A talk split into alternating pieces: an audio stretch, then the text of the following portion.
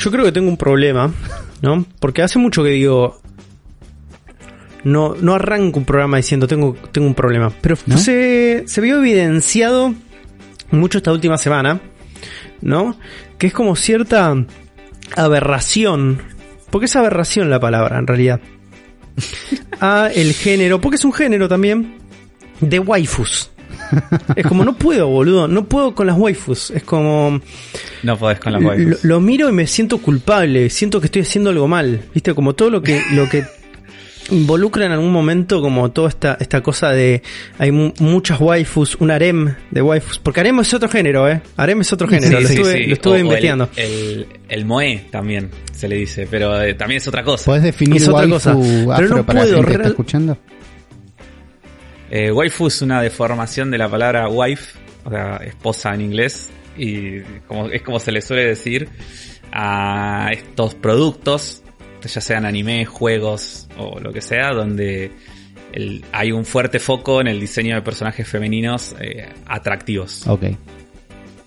Claro, y brindar como una gran variedad, ¿no? También para que vos puedas como seleccionar tu tuya. waifu, ¿no? Sentir como Claro, es lo que... que tiene fa- es lo que tiene Fire Emblem en sus últimas entregas, por ejemplo. Exactamente. Lo, lo que me pasa a mí particularmente con Fire Emblem es que sí, es como también un juego lleno de waifus, también está lleno de juzbandos, ¿no?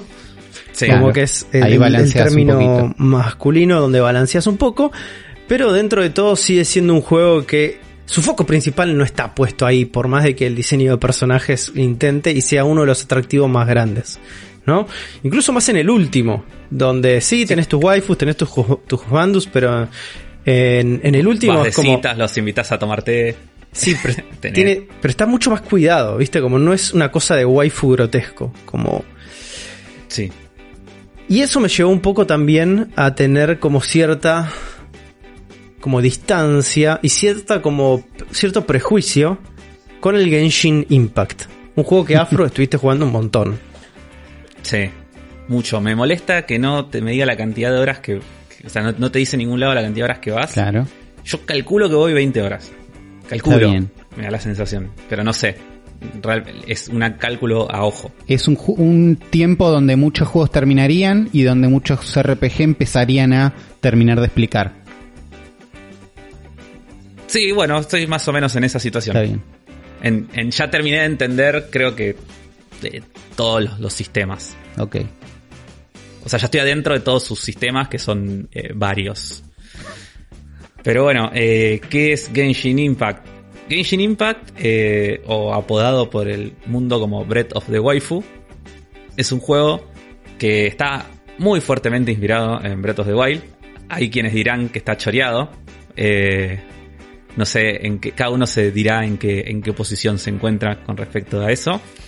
Em, pero que a su vez pertenece al género, que no sé si es un género en sí, sino como la- al subgénero o mecánica o no sé cómo decirlo, al submundo de los juegos gacha, Está bien. que son estos juegos que generalmente eran de celulares, donde el atractivo es precisamente está ligado a esto de que tenés un montón de personajes y vos armás un grupo, tenés un grupo de personajes para jugar y mediante una mecánica de como si fuera un tragamonedas o loot boxes, por decirlo de una forma, vas obteniendo personajes nuevos. O sea, Entonces- casi- casinos para otakus. Es así. Casinos Claro. para otakus, exactamente. como el Dragalia Lost, que ya lo hemos mencionado, que también es otro juego con muchas waifus. Eh, este juego está hecho por una empresa llamada Mihoujo, que es una empresa china, y es el primero de un- una especie de nuevo mundo que se nos viene ahora en este, en este nuevo, en esta nueva década, que son eh, los juegos gacha AAA. Porque esto ya no es un juego de mobile eh, con claramente pensado para ser para verse y ser como un juego de mobile, sino que este juego tiene toda la guita encima, toda la producción y se ve como un juego AAA de de que podrías pagar 60 dólares. Claro. Se ve todo, lo- todo el nivel de producción de este juego, vos lo estás jugando todo el tiempo y decís, no puedo creer que esto es gratis. Todo el tiempo lo estás pensando. Decís, no puede ser que esto es gratis, no puede ser que esto es gratis, porque no solo por los gráficos y el nivel de detalle que tiene todo, o sea, el juego está completamente doblado al inglés con actores de voz en inglés. Puedes jugarlo también con su doblaje japonés o con el doblaje original chino. Eh, y está completamente traducido al castellano. Lo puedes jugar en castellano. Eh, y ni, ni, no sé, ni los juegos de Atlus están en castellano. boludo. El Persona 5 no está en castellano. Claro. No, pero. Y esto es un. Un RPG gigante. Con miles de texto, de líneas de texto. Y está todo traducido a castellano. Eh, la banda sonora está, gra- está grabada eh, por la Orquesta Filarmónica de Londres. Eh, y así. Así en todo. Y, y no, es una Realmente está grabada por la Orquesta Filarmónica A ver. Es- claramente estamos hablando de que esto es un chivo expiatorio de algún narco chino. No tiene sentido. es así. hay, hay muchísima guita acá. Eh, pero bueno, el juego lo que, lo que toma es esta estructura de exploración de Breath of the Wild, donde tenemos un mundo gigante que podemos ir explorando, donde nos podemos trepar absolutamente cualquier cosa, y tienes una barra de estamina que te mide si, si te caes o no, y eh, podés eh, hacer el glide por el cielo, que en el Breath of the Wild tenías el ala delta, acá tu personaje tiene unas alitas que puede deslizarse por el cielo. Pero después, este juego tiene un enfoque mucho más de RPG de acción tradicional. Eh, más parecido, el sistema de combate es mucho más parecido a lo que son los Tales. La saga Tales, que son Ah, no tengo 800.000 idea. juegos. de- Sí. Pero es mucho más sentido así, porque es un juego de un RPG de acción muy frenético, con los combates son muy rápidos, donde tenés la oportunidad de tu party consiste en cuatro personajes que puedes ir cambiando en tiempo real y que la base del combate está en ir combinando los eh, atributos elementales de cada personaje, porque cada personaje tiene un atributo elemental eh, concreto, por ejemplo, no sé, uno es de fuego, uno tiene ataques de fuego, otro tiene ataques de hielo, otro ataques eléctricos y así. Y vos tenés como un par de un en personajes, el- ¿o no? cuatro a la vez. Y puede, y en algunas misiones de la historia, que se te puede unir un personaje más, puedes llegar a tener cinco. Pero solamente tenés cinco en las veces que hay un extra de la historia. Que por Claro. esa misión tenés que usar a ese personaje. Si no son cuatro. Y cambias, cambias de toque. En, en sí, en tiempo real con el, la, con el D-pad. Está bien. Cada botón de dirección es un personaje distinto. Y la idea es ir como combinando los ataques de todos. Porque tiene un sistema en el que cada elemento se combina con otro. Pero de forma... eh, todos se combinan con todos. Generalmente, viste que en los juegos, por ejemplo, sabes que, no sé, electricidad vence agua. Es como lo, lo básico. Claro. Pero después por ahí, no sé, agua no hace nada contra los otros atributos. Como en Pokémon, por ejemplo. Claro. Acá sí, acá todos hacen una cosa con otro. Por ejemplo, agua con fuego crea vapor, que hace que los enemigos te- tengan más chance de fallar los ataques, cosas Ok. así. Sí, to- todo- Em, todas las combinaciones tienen un- y siempre Sí, es, es tipo es algo elemental lo que pasa, como que tiene un elemental Sí. no, tipo de efecto secundario o es como es más daño nada más. ¿Me explico? Las dos cosas. Por ejemplo, si combinas agua con hielo, los enemigos se congelan y quedan congelados, hechos tipo una estatua Lo de mismo hielo. pasa con agua y segundos. electricidad, quedan estuneados. Claro. Sí, hay, to- hay todo Sí. un sistema, un sistema elemental para el combate que está bastante interesante. Y bueno, el juego después también tiene muchísimo más de RPG en el sentido que tenés un montón de quests, tenés dungeons que no son como los dungeons de Zelda, sino que son dungeons más clásicos de RPG. Sí, son parecidos estéticamente. estéticamente son parecidos a las Giants. No se va, no vamos a mentir. Pero no se, no están centrados en los puzzles como los Giants, sino que son más dungeons de avanzar, matar bichos, algún que otro puzzle. Pero Sí, y principalmente algunos desafíos plataformeros que hacen, hacen uso de las lógicas elementales de tus personajes. Claro, yo lo que escuché Sí. por ahí es que los, los ataques elementales que vos tenés conviven mejor en, funcionan para puzzles y funcionan para pelear, mejor que en Breath of the Wild, donde los, las herramientas que usás para puzzles sirven para el combate, pero a la larga no tanto. Eh, que acá convivían un poquito mejor. ¿Qué onda eso? En realidad lo que pasa acá es que están mucho más contenidos que en Breath of the Wild. En Breath of the Wild tenés una sensación de sandbox y de experimentación que decís, yo sé que esto probablemente no tendría que usarlo para el combate, pero lo puedo usar igual, ¿entendés? Claro. Como usar el magneto gigante en Breath of the Wild. Claro, pero lo que le después- hace... el magneto gigante en Breath of the Wild en una pelea, no lo usas tanto. Eh, te sirve no, el no de, lo usas el de no lo congelar usas tanto, pero lo puedes usar. De hecho, Sí, sí, podés, podés, pero no es tan útil, digo, la- a la larga. Eh, no, la lógica en realidad del uso del magneto no es para usarlo para eso, no es para usarlo para el combate. Claro, claro, que claro. lo uses es parte como de estos sistemas que permiten sí, esa sí, que variedad sentís y que lo esa, descubriste vos. Y esa profundidad. Sí. Existe, exactamente, existe como esa lógica de descubrimiento y experimentación. Que yo en este juego no lo veo, son como fórmulas, ¿entendés Claro. acá? Sí, sí, Que sí. es mucho Acá más, Es, mucho más contenido. Claro. es más, es más tradicional de RPG japonés, aunque sea chino, digo, pero digámosles, un JRPG. Es más parecido a un Final Fantasy o a un Tales, como he dicho antes, que, que a un Breath of the Wild. No Claro. Está pensado también para la experimentación con las físicas. O sea, no, Claro.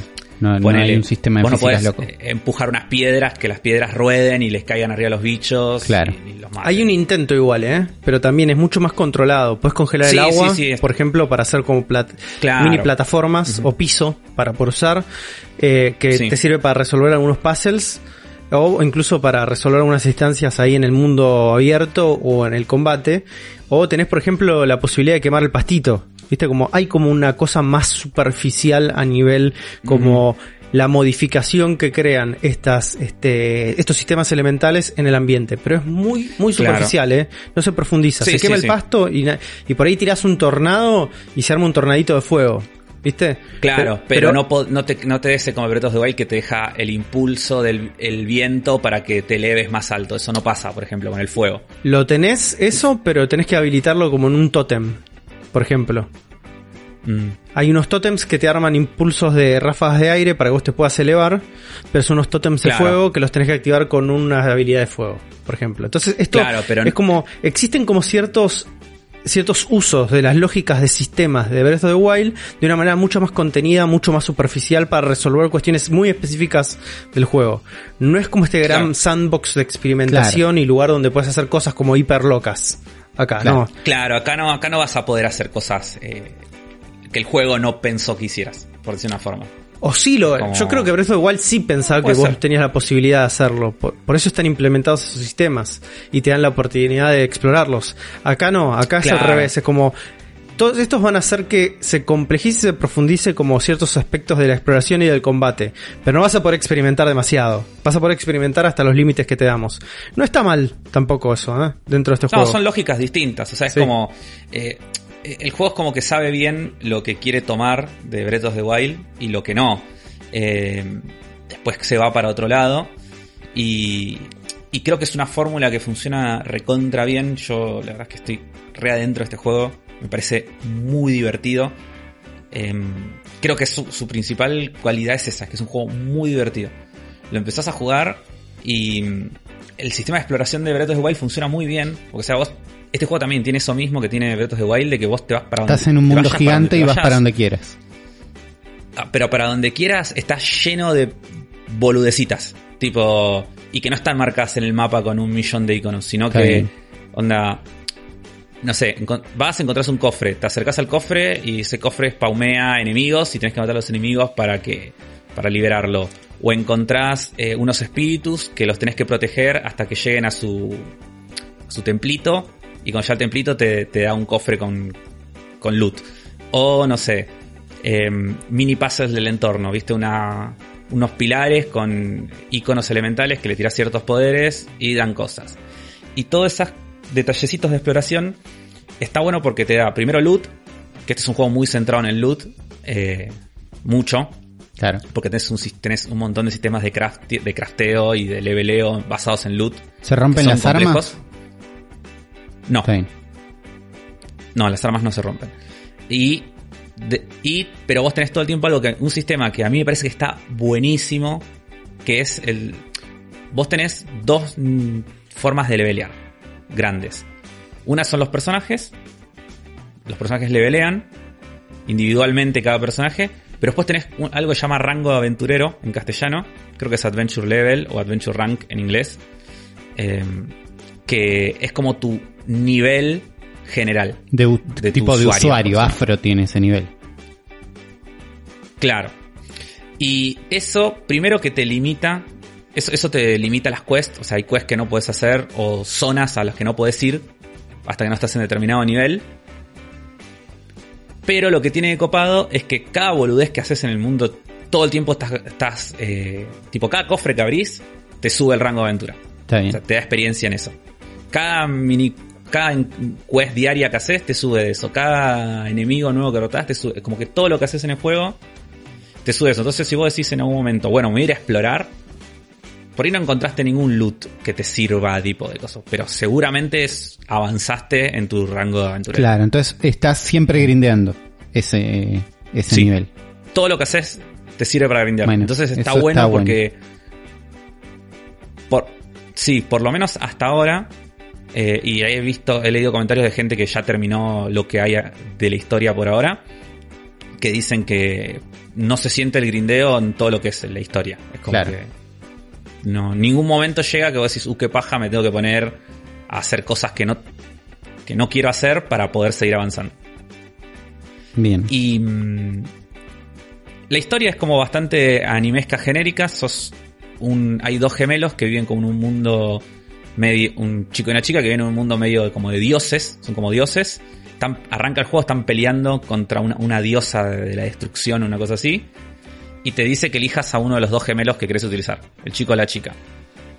Eh, ese va a ser el avatar que vas a usar durante el juego. Entonces lo que pasa es como que la diosa te derrota, secuestra a tu hermano y vos caes al mundo, caes a este mundo donde pasan dos meses y vos empezás acá a vivir como en este mundo de fantasía. Y hay un dragón que está como atacando una ciudad y ahí como que empiezan como las quests de por qué este dragón, que es como el dios de esta ciudad, la está atacando. No debería pasar y bueno, vas, la sal- salvás la ciudad, esa es como una de las primeras cosas que pasan. Y entonces te dicen, eh, sos muy grosso, te, te- querés unir a los caballeros de la ciudad? Bueno, dale. Y ahí, y ahí empiezan como la- las aventuras de, en este mundo. Lo que sí tiene muy simpático son como todas estas todas estas quests y esas side quests tienen mucho de conocer a los personajes porque obviamente no te los quieren vender solo con el diseño sino con la personalidad Claro. de cada una de estas waifus y husbandos. Porque también hay bien. hay las dos cosas. Y mm, entonces tenés muchas cycles donde vas y haces boludeces con los personajes, o los conoces, o, o con, vas y haces encargos para ellos, y son, no sé, por lo menos a mí me parecen re divertidas. todas Hay un, rey, hay radio de 70-30 de waifus juzbandos. 70 Está bien. waifus, 30 juzbandos. Está es bien. así. sí, Era, me, me lo imaginé. En- Entienden su mercado los pibes Claro. estos. Sí, sí, sí. Y bueno, eso como, como grandes rasgos, ¿no? Del juego. Después el juego, formas de poner plata, tiene Claro, bastantes. ¿Dónde entra la Pero parte gacha? Eso es abrumador. Eso es, es totalmente abrumador. Sí, al principio es inentendible todos los sistemas que tiene. Lo que tiene bueno es que eh, te los va introduc- te los va explicando con quests y conforme vas subiendo de nivel, entonces es como que vos de entrada, si vos abrís el menú y decís, a ver qué hay acá, no vas a entender nada. Como que mi recomendación para todos los que lo empiecen a jugar es, dejen que el juego los guíe. Cuando cada cosa que sea necesaria en algún momento se las va a explicar. Les va a decir, che, esto es para esto, esto es así, esto es así. Es como, no in- es- viste como Warframe, que también tenés esos mil sistemas. Eh, bueno, acá es así. Básicamente vos el juego puedes jugarlo todo entero sin poner plata. Incluso puedes tener personajes nuevos sin tener plata porque vos vas encontrando también unas cosas que se llaman protogemas. Las protogemas después las puedes cambiar por unos, eh, unos tokens que se llaman deseos. Y los deseos son los que se utilizan para eh, el loot- los loot boxes. Básicamente. Si vos usas un loot box, sale un deseo que te da algo al azar. Pero si canjeas de a 10 juntos, lo que te dice es que sí o sí te garantiza que te va a salir un, eh, un objeto de rango 4. Que es como los rangos van del 1 al 5. Claro. Y entre esos objetos de rango 4 em, pueden ser personajes ar- o armas. Pero por ejemplo, yo ya tengo. eh, tengo dos personajes que son de los mejores del juego. De los que, de los que hay por ahora. Y sin poner plata. ¿Y a Me vos? tocaron. ¿Te tocó el personaje y lo tenés o necesitas que el personaje te toque 15 veces para levelearlo? No. Los personajes le- no levelean con eso.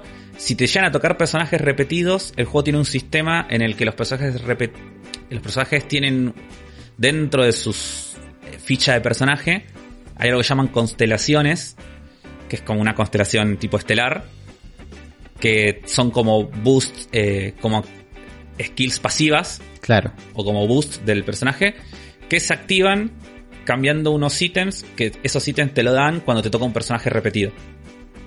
Entonces, de última, por más de que te toque un personaje repetido, Por ahí- siempre te va a servir. Por ahí tiene, al- algo claro. Sí. Está bien. Pero de entrada, cuando te toca una vez, ya lo puedes usar. Bueno, está bien, eso, eso está bueno. Eh, yo tengo ganas de probar Sí. este juego. eh, me lo bajé en la Play, que es donde lo tengo a mano para jugar. Pasé la Play por adentro del... Chicos, anda en celular este juego. Ya sé, pero no tenía espacio. Traté. Mi primera intención fue, lo juego en Switch. Todavía no salió. Es muy probable que lo juegue cuando salga en No. Switch. Pero todavía no salió. Eh, bueno, ¿cuándo sale en Xbox? Nunca. Encontré una página que explicaba que nunca. Sí. Bueno. Eh, en Sí, salieron a decir, no tenemos planes para lanzar. Claro, no. Bueno, listo. Eh, enchufé la Play a la Xbox. La Xbox tiene una entrada HMI. Entonces la podés usar porque se me habían acabado los puertos de la Play, de la tele. Hice toda la movida, lo enchufé, lo bajé. No encontré las fuerzas para decir, bueno, hoy empiezo. Porque tengo miedo que el principio sean 5 horas de unos personajes anime hablándome. Y digo, podría estar jugando un personaje donde los pers- un juego donde los personajes de anime me importan, como Nier Automata. Y donde solo se visten de negro. Entonces, Eh, eh, ¿cuánto tarda en verdad- La empezar? verdad es que no. Es mi, es mi miedo. Para mí, todos los que son diálogos al principio son como recortos. Está bien. No, no, no tarda mucho Está en bien, no es- no- no tan largo. Yo creo que son dos horas, Uli, ¿eh? Con toda la furia. Si te lo tomas lento encima. Y igual en esas Eh, dos sí, horas pero- paseas un poquito. Sí, paseas Sí, un sí, montón, paseás. ¿eh? Paseas un montón. no, esas- no es lineal. Para mí es de, de cero a pasear es el tiempo que me da, que me da miedo. Sí, Una vez que paseé dije, che, estoy Sí. para esto. Bueno, explíquenme. Entiendo que me tienen que explicar muchas cosas. Estoy para eso, no pasa nada. Tenía miedo que la explicación llegue no, no, antes pero de ya pasear. Te, te explican mientras mientras paseas, Ok. ¿eh? Es como. Está no, bien, no. buen sistema. O sea, la, intro- la cinemática de intro, ponele que dura dos minutos. Tipo, Ok. nada, es como- Está bien, está bien. y Eh, incluso, eh, para mí los diálogos y los personajes son divertidos. No es una historia ultra original porque es como. Tampoco no. es la idea. Va no, sí, sí, no, no, no- no estoy esperando tampoco. Es más, sim- es más simpático. claro. Eh, si este juego tiene sorprendentemente un laburo de lore muy grande. El juego está lleno de libros a lo, A los Skyrim. a lo juego a lo Skyrim. Y si vos te los pones a leer, tipo te cuentan como la historia del mundo y las ciudades. y De hecho, de hecho en un como- momento uno de los personajes te dice, mira, me da medio paja explicarte todo eso, léete este libro. Te doy un librito para que lo leas. Es real eso, ¿eh? Y me sirve, me sirve, la verdad me sirve. Eh, porque Sí, algo sí, sí. que quiero es el co-op. Sé que este juego tiene co-op, no sé cómo funciona, pero tengo ganas Yo no lo de llegué eso. a probar todavía. El se, se desbloquea en nivel 16, pero por lo que estuve leyendo, ¿En qué nivel estás parece que no está ahora? bueno el COP todavía. ¿Cómo no está bueno? Eh, no, yo ya lo desbloqueé, pero no lo probé. Está en bien. nivel 18. está bien. está eh, bien. Para, para saber cuánto falta nada más. Porque tiene un problema de que, o sea, el COP es como, li- tiene límites. Vos no podés hacer las quests de la historia, por ejemplo, en COP. O sea, los dungeons de quest de la historia. Solo podés hacer... Es como que el COP me parece que, me, me parece que está medio pensado para el endgame. Tipo como para cuando, cuando tenés que... Porque después hay dungeons, viste, que son como... Súper difíciles. llega el momento. Sí, llega el momento cuando terminás toda la historia que está disponible por ahora. Que llega el momento de lo que, si querés seguir jugando, lo que haces es eso: grindear dungeons, viste, para obtener mejores ítems y craftear mejores armas. O sea, el loop de, de un MMO. Claro. Y, y en esos dungeons me parece que sí, es- eh, parece que como que el cop está pensado como para que lo, lo uses ahí. Sí, puedes explorar todo el mundo con... Puedes explorar el Con mundo con un amigo compañero y, y eso. y- y grindear Sí. un par de boludeces. Sí. Sí, Está bien. pero no puedes avanzar en la historia. Y claro, está Entonces- bien. Eh, entiendo que eso daba. Eh, igual eh, ahí estoy viendo, se, podés- se ve muy lindo. No, se ve increíble Es este una juego. estupidez, no es una estupidez lo bien que se ve este juego. Yo lo, estoy- lo que jugué, lo jugué en PC corriendo a 120 Yo también estoy FPS por segundo. anda recontra bien, es una locura, el valor de producción es enorme. Yo tengo dos, dos grandes problemas con este juego. Uno es el mapping de controles que tiene. Es, Eso es una paja. Sí, Es- yo ya me acostumbré, pero ¿Vos estás es- jugando en PC también, es- Afro?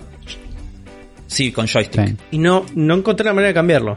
No encontré la manera de cambiarlo. Básicamente, No se puede. básicamente aceptás con B. O sea, el OK en todos los menús lo haces con la B. Sí, tiene, tiene Con el la B de sistema Xbox. japonés. Claro, el sistema japonés es como en Switch. Sí. No puedo, no, no puedo. Pero es que es como en No. Switch, no, pas- somos grandes. No, boludo, nada. no, te caga la Es cabeza mucho. ver la A, ver la A verde en la pantalla y que te diga confirm con la B sí. rojo, te caga la Claro. cabeza. Y Eso por un lado. Y el otro, para mí, Bueno. yo tengo muchos problemas con el diseño de personajes, pero muchísimos. Es como, no puedo con este juego. Me muero de ganas de modearlo y poner personajes del Zelda. Eh, porque a mí me no. encantan los diseños de este juego. Me, parecen me parecen hiper genéricos. Eh, todos tienen como motivos muy similares. Hay un sistema como de, de indumentaria del mundo de, de Genshin Impact que se repite bastante. Entonces es como, la verdad que no lo veo interesante el diseño de personajes. Sé que hay unos que son mucho más interesantes a medida que van apareciendo y que vas desbloqueando, que tienen otro tipo de motivos. Pero inicialmente tus cuatro o cinco personajes iniciales son un embole. Realmente son un embole. Los ves ahí y decís, no tengo ganas de jugar con vos. Digo, no tenés nada para ofrecerme, no me divertís, no me pareces atractivo. Digo, me, me- me da cierto rechazo eh, desde ese lugar, ¿no? Como que no, no, no me, no me inmovilizan los personajes a, hacer, a llevarlos adelante hacia una historia. Es un prejuicio de re mío porque los veo y digo, entiendo lo que sos, entiendo lo que representás, eh, representás una cultura, ¿no? De Entiendo que hay idealización. mucha gente que se casquea con vos. Claro, de idealización de, de, de, de este tipo de diseños, de este tipo que seguramente está pensado para que entre bien en una almohada de tamaño ser humano, ¿no? claro. Porque es para eso, porque es realmente para eso, y eso a mí me genera un rechazo enorme, no lo puedo, no lo puedo eh, terminar de romper. Pero ¿qué pasa? El juego es muy divertido. Es muy divertido, en serio. Claro, te divertís al Entonces toque. me- me- te empezás a divertir al, al toque. Yo creo que en algún momento voy a poder romper esa barrera de prejuicio y decir, basta. Eh, pero cuando tengas Basta. mejores pe- personajes Y a que te medida que más, aparezcan eh, personajes donde me sienta un poco más este, cómodo o que me resulten más interesantes así a nivel visual, creo que lo voy a poder disfrutar un poco Lo- más. por donde voy yo ahora en la historia, o sea, llegando como la segunda ciudad, eh, que se llama Lingüe, Linhue, eh, lo que tiene de bueno es que toda esa zona, y tanto la como su nombre lo indica, y toda la zona, está mucho más inspirada en China, o sea, en China antigua. Entonces es bastante, va, no bastante, pero es distinta eh, estéticamente, tanto la ciudad como los, las montañas y, y la, y la zona. Y está bueno porque ahí se empieza como a diferenciar más, viste, de, de Breath of the Wild. Que la zona inicial es como bastante parecida estéticamente. Eh, y mm, ahí se empieza como a diferenciar más. Y los diseños de los personajes son más, tipo, tienen una vestimenta más china, viste, está como, está, está bueno. A mí Sí, me, lo, me lo estuve bastante. viendo, vi que como todos los que me tocaron a mí son más occidentales, este, victorianos, por decirlo de alguna manera, y que después aparecen como otras, otros sistemitas así visuales, culturales, que empiezan a verse reflejados Sí. en los personajes, tampoco me parecieron como una diferencia astronómica, ¿no? Pero le voy, le voy a seguir dando una chance porque es realmente muy divertido, es realmente muy lindo de ver, de jugar. eh, y cualquier cosa, cualquier cosa que hoy por hoy se parezca un poquito a Breath of the Wild, ¿entendés? Es como decís, Está ah, bien. está re bien esto. Digo, Claro, con las no ganas de volver a. Breath of the Wild que tenés, es más de lo que pensabas. Mucho más de lo que pensabas, las Sí, ganas de volver que tenés a Breath of the Wild. Sí. Y Eh, aparte porque esto es como, es gratis, boludo, es como que, no, a mí me pasa, no sé, que yo estoy jugando este juego todo el tiempo me siento culpable. Digo, no puede ser, boludo, es como, no puede ser que este juego sea gratis. Entonces yo ya decidí, el juego tiene un Battle Pass también, eh, que se desbloquea cuando ya es a nivel 20. Sale 10 dólares y yo creo que le voy a pagar. O sea, no solo por los- las cosas que te da, que, que está, está bueno, se agradecen, sino más que nada como una especie de, bueno, sí, ya te jugué mucho y no, tomá, te doy plata. Sí, además probablemente que- te haga la experiencia un poco mejor. Es- Eso pasa. Entiendo Che, y- que es parte es de la trampa y todo, pero sirve. ¿Es autosustentable ese Battle Pass? Digo, lo podés conseguir sacar al próximo mes solamente con la guita que recolectaste el juego, como puede ser en Fortnite o en... en Vos tenés un, tenés un sistema Battle Pass gratuito, o sea, que ya no sé en qué nivel te lo dan, eh, ya eh, pero en un lado te dan como un, te- lo llaman libro aventurero o algo así, te diría que son como desafíos que vas desbloqueando. Y después ese tiene una versión premium que eso es como el Battle Pass. Claro, Eh, sí, sí, como, como no en si Fortnite. puede- Lo que tiene es que el de Fortnite No sé es si- bancable. Si lo pagaste una vez y lo jugaste, Sí, no, acá no lo sé. seguís pagando. No creo que lo puedas pagar. Con, No creo que lo puedas pagar con, con cosas del juego, pero sí que el juego, onda. Por lo menos ahora, hasta ahora no, la verdad es que yo no encontré nada. No encontré ningún paywall. O sea, no encontré nada que Claro. diga, che, esto está pensado como para que si no pagás no lo puedas Eh, tener. yo no, no No. sé cómo hacen otros juegos, pero siento que este juego está tan pensado, tan armado y tan ejecutado, me parece bastante bien, que debe estar contemplado la parte de que si lo pagaste y jugaste un montón, Sí, lo puedas seguir pagando, porque me parece un un enganche re lindo y súper práctico, como funciona. Yo sé, Eh, en parte seguí jugando le Fortnite leí- para seguir manteniendo el Battle Pass, entonces sirve. No creo que no. Sí. No, esta- yo leí que dos cosas. Primero que esta empresa no, no es una empresa obviamente nueva, que ya hizo varios juegos y es como de gacha así para celulares y que la gente que juega esos juegos dice que todos son, son como así, de que ninguno de ellos se siente como eh, choto Claro. lo- las microtransacciones. Que todas son bastante justas y después eh, a mí me parece que ya salió la noticia de que este juego ya tiene 17 millones de descargas en... Sí, es el lanzamiento de un juego Y- chino afuera de China más grande del mundo, me parece, una cosa así. Sí. Yo, evidente- evidentemente, como no sé está, toda la, millones de dólares. está toda la infraestructura de servidores debe estar en China. Porque tardó Sí. 7 horas en bajarse acá. Es que estaba colapsadísimo. 7 boludo, horas tardé mucho. en bajarme el juego, chicos. O sea, decir que dejé, lo Sí. dejé bajando y me fui a hacer otra cosa. Pero 7 horas el instalador. Sí, sí, yo también tardé mil años en bajar. Hace mucho igual que no Eh. me bajo un instalador de un juego. Es como otra, otra práctica perdida que quedó relegado en un mundo de... eh, De es- stores. este es un juego... MMOs coreanos. Esto es un MMO chino, sí, exactamente. Sí. es así. Eh, en Play no, porque en Play se baja el servidor de Sony, entonces se baja. Lo bajas de la Store. Claro. Entonces, no, no. Eh, pero no, yo creo que es un juego que te lleva a pagar por eso, por culpa. No, bueno, así, culpa. así funcionan los juegos gratis. Los juegos gratis buenos. Eh, no sentís Sí. que caíste en una trampa, sino que decís, che, estoy de acuerdo con este gasto que voy a hacer y además siento que les debo algo por el laburo que hicieron. Eh, Sí, sí, me igual da y está culpa ahora no haber pagado y- por Warframe, ahora. Pero... Y además, yo sé que este juego tiene como el mapa, es como una isla grande, tiene dos ciudades, tiene 24 personajes y es como que el, el sistema para agrandar este juego al infinito está, digo, seguís agregando zonas nuevas, nuevas quests. Eh, la, la historia tiene el acto 1 de la historia, que la gente que lo terminó dice que dura más o menos unas 45 horas. ah, la zarranga. Es un montón de horas. Y van a ser 7, hay 7 planeados. hay 7 actos planeados. Eh, y digo, es como que es muy, me parece que es muy fácil, la estructura resta para que esto lo sigan agrandando hasta el infinito, ¿entendés? Es como, mientras siga habiendo gente, es fácil seguir agrandando el juego. Y siempre te va a dar ganas, creo, de volver y hacer las quests nuevas que hay de la historia, aunque sea, o los personajes nuevos, o no sé. Yo, nada, recomiendo a full que lo bajen, es gratis, lo prueben. Si tienen un celular más o menos que se lo banque y lo pueden ir jugando así como Bully juega al Fortnite. Claro, algo sea, lindo que tiene es que mitad, mitad. tiene crossplay. eh, entonces, empezalo en la plataforma que quieras y vas a poder seguir en otra, me parece, y vas a poder jugar con Sí. tus amigos. Porque al principio pensamos, ¿dónde lo empezamos? Sí, yo lo voy a jugar en la Play. Bueno, yo por ahí lo empiezo en la Play, así podemos jugar. Bueno, no. Eso está resuelto. Me parece que hoy en día sacas un free to play gigante y querés Sí. que pegue bien, crossplay es básico. Eh, Sí. Eh, Eso está dos bueno. últimas cositas que, que medio chotas. Eh, uno que Bien. tiene un sistema de código para agregarte como amigos, tipo los friend codes. sí. Inentendible. No sé por qué.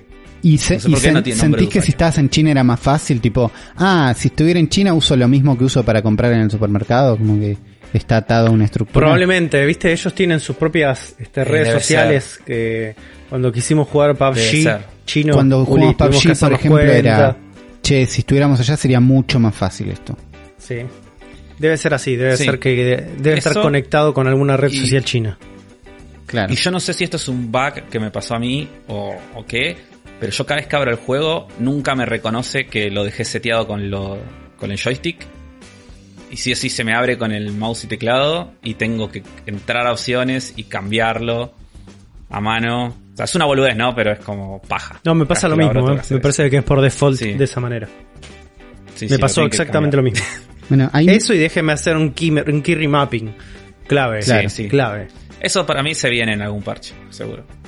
Ahí me lo, me lo fui a bajar eh, para el teléfono. Dije, bueno, lo bajo para el teléfono y hay una review, tiene reviews más o menos negativas, pero la que me destaca es una que dice, Stop making negative reviews, manga de petes.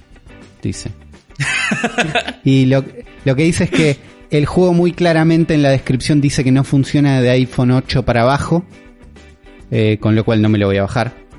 Pero lo que pasa es que en, en Claro. sistema, ¿no? En, en las en los datos que cargaron en el en el App Store dice que sí funciona en teléfonos viejos, pero en la descripción lo dice en grande que no, entonces la gente se lo baja, no anda, eh, los puntúan para abajo. Y le pone mal y alguien dice manga de petes, claro, pero bueno, es importante saber que no va a funcionar en mi teléfono. Listo, un paso No, menos, Uri, salga en un paso menos. yo me lo bajo en Switch y lo iré jugando. Eso, eso estamos Este- esperando, que este juego salga en Switch, pero va, va a pasar, está anunciado y yo confío que Sí, sí, sí. es pronto. Sale en no sé cuándo, pero sale. Es ideal, ¿eh? Porque es como para hacer un par de misiones, irte, dejarlo ahí, volver. Está muy bien, Explorar un Claro. lugar. sí. está muy bien. Así Pero bueno, yo estoy presa de este juego. No sé qué están haciendo los demás. Yo creo que, a ver, hay una distinción muy grande en el mundo, ¿no? Existen los videojuegos, como ustedes sabrán, y existen Sí. los videojuegos diseñados, fabricados, como si fueran hechos como por un... ¿Cómo se llaman estas personas que te hacen los trajes? Sastres. No. Como, Eh, claro, como- sastre. exactamente, hecho como por un sastre para Juan Nardone, ¿no? y uno de esos juegos es definitivamente Hades. Ah, pa. de Super Giant Games, ¿no? Yo tengo una relación muy particular, pero muy particular con los roguelikes y una relación muy particular con la mitología griega. Entonces es como que esta lógica y este planteo va directamente hacia todos mis intereses. Yo tengo mi relación con la mitología griega no solamente es por los caballeros del Zodíaco, chicos, que obviamente le cagó la cabeza a toda una generación y le hizo Un poquito. adentrarse un poco más en, en todo lo que es un poco la historia eh, y las creencias de la antigua Grecia, sino también porque cuando yo era muy chico, mi familia me regaló un libro que se llamaba Mitos griegos, así directamente, ilustrado por una autora inglesa llamada Marcia Williams, y ese libro lo... bú- Búsquenlo, búsquenlo en Google. Unos dibujos muy a simples, ¿qué, qué edad tenía na- extremad- Juan Nardone cuando recibió ese libro, más o Ocho menos. años, con toda la furia. Ocho años. Es un libro del 91, 92. Yo ahí tenía seis años. Lo ponen y me lo regalaron cuando tenía ocho años, más o menos. Extremadamente violento. Donde me adentré de manera, pero violenta también, al mundo de lo que era esta, estas historias, ¿no? De la antigua Grecia. Marcia Williams. Marcia dijiste. Williams, así es. Eh, No, no, no es el tipo de ilustración que me esperaba. No, ¿viste? Porque es muy aniñado, pero re si buscan algunas Sí. eh, cuando te hablan de del mito de Hércules y cómo Hércules se vuelve loco y asesina a toda su familia en una especie de ceguera violenta eh, inducida por los dioses, eh, te muestra cómo Hércules mata a su familia y a sus hijos. Claro, es Extremadamente bastante. violento. o sea, no se guardaba Y nada es de este, este libro. y, to- y todo eso, infantil. claro, y eso estaba pensado para el, pu- para el público infantil. Yo lo leí siendo un niño. Claro.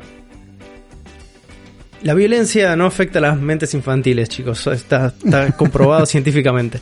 Eh, o por lo menos eh, comprobado desde la experiencia misma. Pero bueno, mi relación viene desde ese lugar, desde muy chico. Yo estaba muy este, adentro justamente no solamente de, de las historias, de los relatos, de los planteos, de los poemas de la mitología griega, sino también es como que, bueno, escuchá una cosa, Seiya de Pegaso se va a estar yendo a fajar contra, eh, ¿cómo se llama? Contra Aldebarán de Tauro. Digo, esto tengo que saber más. Yendo. Y ahí entrabas, Sí. entrabas con todo.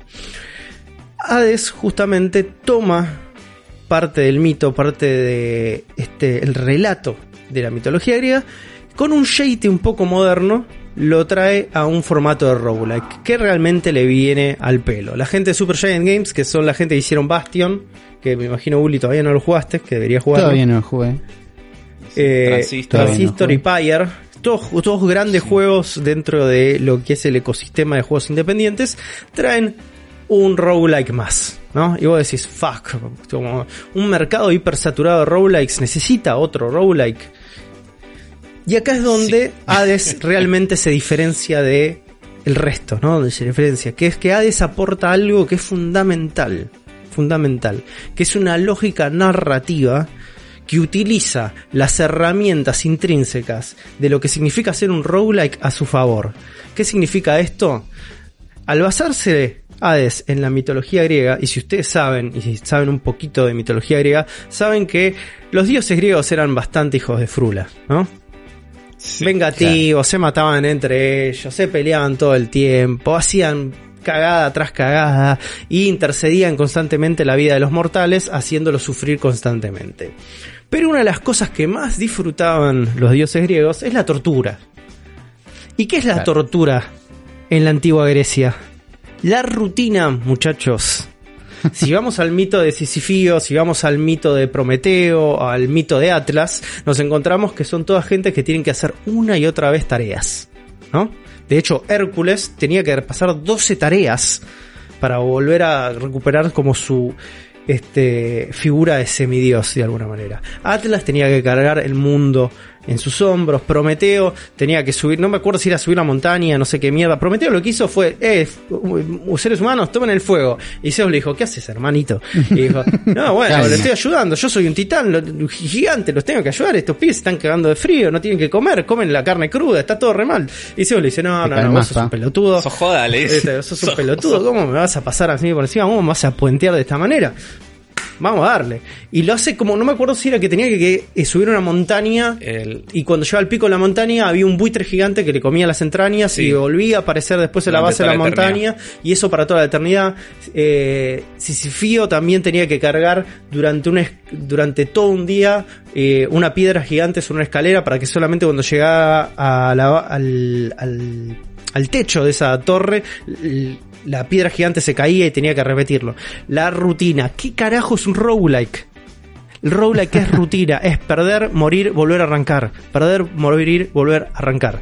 Y esa herramienta, ¿no? Que es parte del gameplay, parte de lo que hace a este género, Hades lo usa a su favor. Lo usa a su favor para contar la historia de Sagreo. No me acuerdo si es Sagreo o Sasgreo, que es básicamente el hijo de Hades. Un hijo oculto de Hades, que nadie sabía que tenía. Eh, No, nadie no estaba en el libro este hijo. En teoría Así. los dioses no lo saben. No saben que Está este bien. pibe existe y lo acaban de descubrir. Y parte de la epopeya de Sagreo es escaparse del infierno. Bien, tranquilo. Escaparse del infierno. Y ese es el roguelike que vamos a estar jugando. Porque una y otra vez que este pibe falla, tiene que volver a empezar desde el principio. Manteniendo, obviamente, toda esta lógica de roguelike, donde cuando te morís y ganaste un poquito de guita y experiencia, lo puedes usar en pequeños perks y actualizaciones a tus stats, como para ir mejorando y que las runs sean un poco más fáciles de ahí en adelante, ¿no? Entonces, hasta Claro. ahí nos encontramos con un roguelike hecho y derecho, donde a nivel gameplay es como el mejor exponente del género, unos controles ajustadísimos, un sistema de habilidades que la vas adquiriendo a través de favores a los dioses, que lo hacen hiper profundo y complejo, distintas armas que te hacen cambiar el modo y el approach que tenés a los combates, eh, y una secuencia de 4 o 5 niveles a, un, nivel de torre inversa donde tenés que ir ascendiendo para escaparte del infierno, cada uno con ambientaciones totalmente distintos, con mid-level boss, con boss fights, todos obviamente eh, dentro de este universo, dentro de este mito griego. Eh, y es una escalada, ¿no? A medida que va subiendo, se va incrementando la dificultad también. Y vos también te vas volviendo cada vez más pulenta, cada vez más grosso. Que lo puedes lograr de esta manera como con un sistema de cámaras. Cámaras me refiero a cuartos, ¿no? Todos los niveles, sí. todos los niveles son como pequeños cuartos donde tenés combates. Se te cierran un cuarto y vos tenés que pelear contra los mobs que hay ahí. Esos mobs son distintos tipos de monstruos que pueden tener distintos tipos de habilidades dependiendo del mundo en el que estés. Eh, pero la idea es que cuando vos terminás un cuarto, tenés dos puertas o una puerta en general. Cada puerta te habilita un camino que se va ramificando donde la recompensa de cada cuarto es una habilidad distinta. Una habilidad o un ítem o guita o este, distintos tipos de, de este, monedas que te sirven para distintos tipos de cosas. Guita que sirve para comprar cosas durante, el durante los escenarios de combate, ¿no? Porque tenés a Caronte, que es el, este, el chabón de los remos del infierno, el barquero Sí. del infierno, El barquero del infierno. que básicamente es- es la tiendita. El chabón te va vendiendo cosas durante el combate, pero después tenés otro tipo de monedas que te sirven para ir a, eh, mejorando tu half-world, tu mundo, ¿no? Donde vos te vas, descansás, cambias las armas, mejoras tus habilidades y podés mejorar ese lugar que es como básicamente el templo de Hades en el infierno, ¿no? Y vos tenés una relación muy particular con tu viejo. Tu viejo no te quiere dejar ir, te cuenta la mitad de las cosas, te miente todo el tiempo, pero tenés como una cosa medio complicidad, sabiendo que los dos somos dioses, nos vamos a fajar, nos vamos a cagar a trompada, nos vamos a matar entre Mm. nosotros, pero va a estar todo bien porque siempre vamos a terminar volviendo los dos acá. Así que existe como ese picante de sos un pendejo pelotudo y vos sos un viejo de mierda, así que te voy a fajar y siempre terminás volviendo y cada vez que volvís y te morís, tu viejo está ahí diciendo, ves que sos un pelotudo y vos le decís, cállate viejo del orto. Y tenés toda esa dinámica Claro. que es muy entretenida. En ese Hub World Bien. también te encontrás con otros personajes, ¿no? Dentro también de la mitología griega, por lo general, no son los dioses del Olimpo, sino que son dioses adyacentes al inframundo, ¿no? Tenés a Nicte, que es la Claro. diosa de la noche, tenés incluso a muchos este, héroes de la mitología griega que están en el infierno, viviendo ahí, postrados, que no se pueden escapar, a Eurídice, a Sisifío, eh, al chabón este que es el salame que hizo de Brad Pitt, Aquiles, ahí está, no me salía el nombre. El salame que hizo. Aquiles era un salame, muchachos. Vamos a blanquearlo. Era uno de los peores No- héroes de la Brad mitología. No Brad Pitt, pero sí Aquiles. Uno de los peores héroes de la, de la mitología griega. Este, Es que era más que. Si lo ves hoy en día, es más un villano que, que un héroe. Eh, eh, más o menos, la representación que se le da en algunas películas es un poco errada también, ¿no? Hay que ver eh, cómo se cómo se redefine la historia desde- dependiendo de los puntos de vista, como lo hacen en este juego, ¿no? Porque es muy interesante el tratamiento que le hacen a Aquiles en este juego. Eh, Em, o tengo, tengo una pregunta sí. para hacerte. Es una pregunta compuesta, en realidad, porque depende de tu primera respuesta que viene después. ¿Ubicás el musical Hades Town? no, no lo ubico. Se cae la segunda Qué pregunta. Se cae la segunda pregunta, Listo. no. No, no, no. Míralo, es la, es la- Lo que quería saber.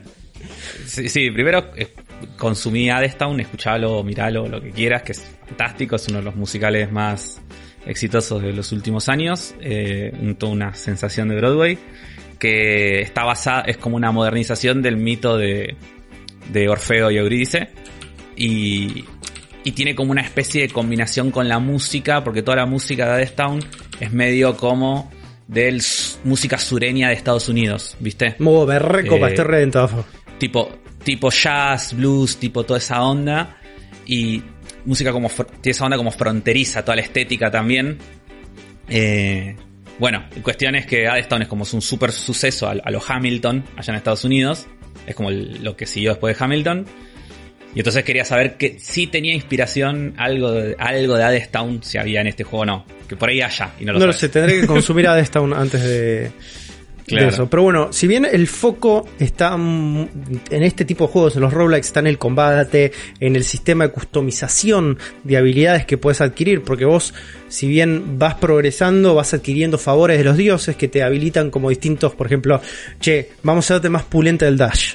¿no? Porque este juego tiene dash. Entonces vas a tener un dash más rápido.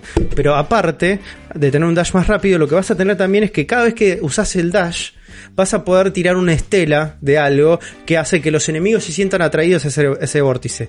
Dependiendo del dios que vos elijas, ese dash va a cambiar esa habilidad. Si elegís a Ares, que es el dios de la guerra, ese dash lo que crea es como unas navajas que van golpeando otro tipo de... a los mobs que vas corriendo alrededor. Pero si ese, ese dios que te da ese power up es Dionisio, le genera como una especie de borrachera a los este a los enemigos que los deja medios turulos y vos le podés ir a pegar después. Entonces, cada uno de los boons que vas recibiendo, estos mejoras de habilidades, depende del dios y de las habilidades de ese dios se ven eh, representados de distinta manera. Tenés distintos tipos sumas de, de habilidades. Eh, y tenés un repertorio de dioses enormes que a medida que vas eh, teniendo distintos runs, te vas encontrando a distintos y va creciendo y también va creciendo de manera aleatoria. Y muchas veces te da la posibilidad incluso de descartar boons. ¿no? En el juego te da como una- un momento de decir, che, me voy a descartar este porque me interesa agarrar otro que puede o no tocarme también durante el juego.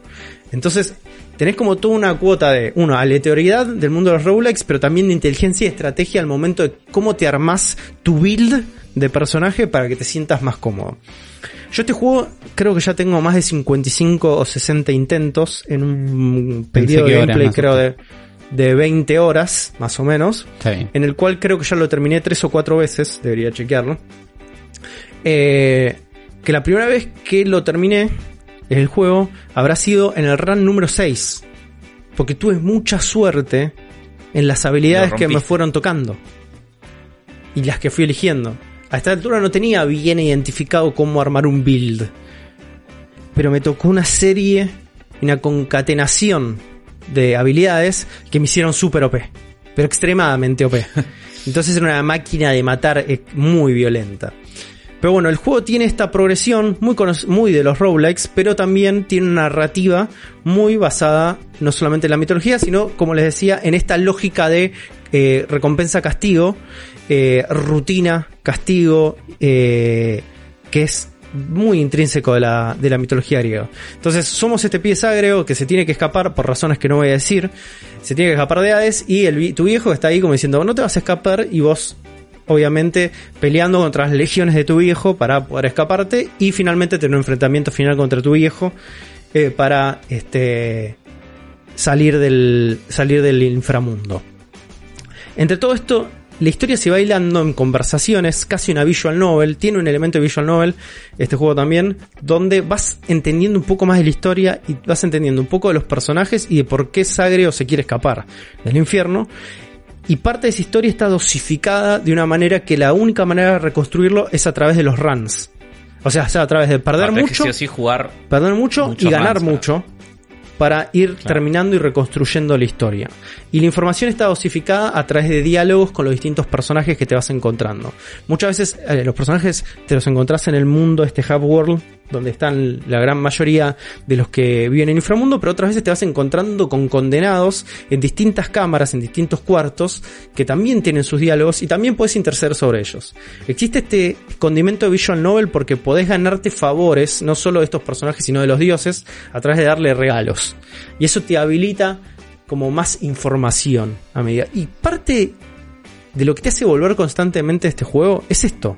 Es esta narrativa dosificada, es esta profundidad de personajes que estás viendo, porque por un lado, esta dinámica es una dinámica que si bien ya existía un poco de esta de ocultar información, traicionarse entre ellos, saber poco, que les mienten a los pibes de chiquitos, que no saben cuál es su origen y todas esas cosas, es parte también del mito, ¿no? De la construcción del mito de la antigüedad.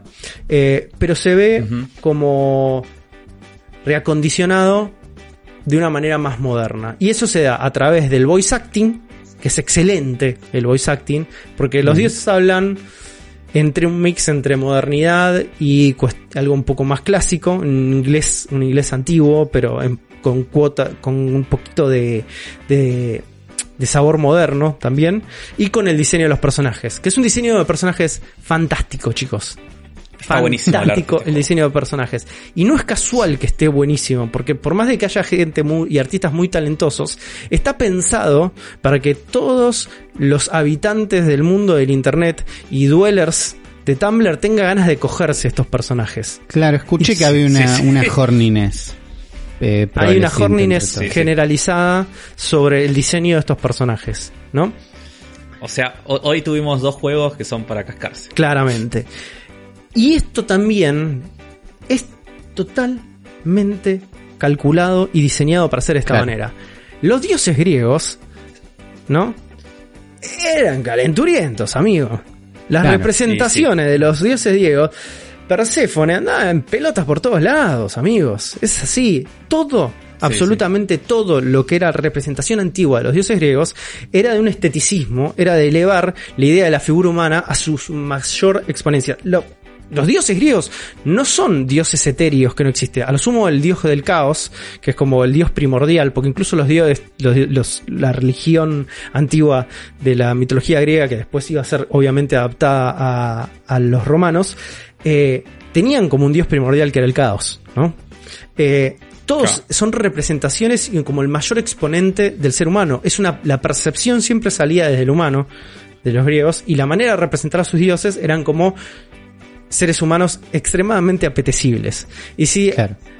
y si algo le gustaba a los seres humanos, este, era adorar a esos dioses, y algo que le gustaba a los dioses era violar a esos seres humanos, porque está lleno de violación la mitología griega, porque eran unos... Sí, sí, Ze- Zeus. Uf, alto hijo de frula ese.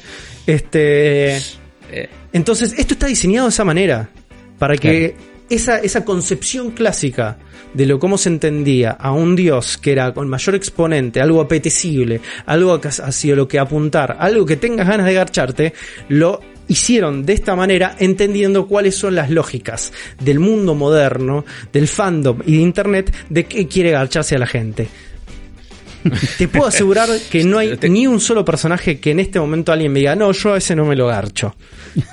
Es así. A todos. A todos. A todos. Absolutamente A todos. todos. Es un juego que le Tengo pone. muchas ganas de jugar este juego en Switch, boludo. Es un, eh, me pasó exactamente lo mismo, lo terminé Sí. jugando en PC Afro porque dije, está muy Es caro sale- y está es muy es- barato en PC. Está a 200 y Vein- pico de pesos. sentido. 25 UST está en Switch, estoy en el store en este momento porque la verdad que me da ganas. Sí, no, no, no. Y, y dos- 230 pesos en Steam. Claro. Es como, pero me encantaría. Mi sueño es tener los precios de Steam en Switch y. Ni siquiera, ponele, ponele que, que me- me- este juego ni siquiera está en la. Store de Argentina de Switch. No está. Claro. Entonces tampoco lo vas a poder ¿Se pagar fijaron? especificado. Sí, ya No. me fijé. Ya me fijé y no está. Pero bueno, volviendo un poco al tema, el tema del asunto, es como. Hay como todo un nivel de inteligencia, un entendimiento de lo que significaba este, la representación de los dioses en este juego que está logrado de manera espectacular. Vi gente quejándose porque hay dioses negros y es como que, amigo, Claro. sos un imbécil. Primero sos un imbécil y segundo no entendís nada porque, digo, Etiopía en la mitología griega, en la, este, en la historia antigua, es un lugar recurrente dentro de lo que son los poemas y los cantos griegos. Digo, hay, Estaba ahí nomás. estaba ahí nomás, el- o sea, los griegos eran comerciantes, se cruzaban constantemente. Este sistema insular que tenían los griegos, donde andaban en barco a todos lados, los hacían entrar constantemente con personas de Etiopía. Hay eh, relatos sobre cómo, no me acuerdo si era Homero, creo que la- la- hay una secuela perdida de la, de la Odisea, porque está la Iliada, la Odisea, y una secuela este, perdida que es el Etíope, una cosa así, porque incluso los La la revancha. claro, hay héroes griegos que son de Etiopía, o sea, que son negros, y que mismo los griegos, en el momento de racionalizar a sus dioses, decían que notaban similitudes con los dioses griegos, con los, los dioses de Etiopía, porque decían, sus dioses son negros, los nuestros son de esta manera, y digo, claro, son los mismos dioses, pero la representación que le dan ellos es de, de otra manera. Entonces que Ares sea negro, que Euridice sea negra, es porque hay un entendimiento mucho mayor de cualquier boludo detrás del teclado que dicen, ¿cómo va a ser negro Ares? que tienen estos pibes, ¿entendés? Porque Aparte, ya, ya, eso ya lo, había, lo tendríamos que haber superado con Idris Elba en Thor. Como que ya está. Atenea, Ya tendría que haber Atenea también es, es, este, es negra. Entonces, lo estuve viendo, vi que había gente enojada por esto y es como decir, "Am, hermanito, abrí la Wikipedia. Es como se resuelve solamente con eso. Pero un punto aparte de este juego es la música, chicos. La música Uy. es una delicia de este juego.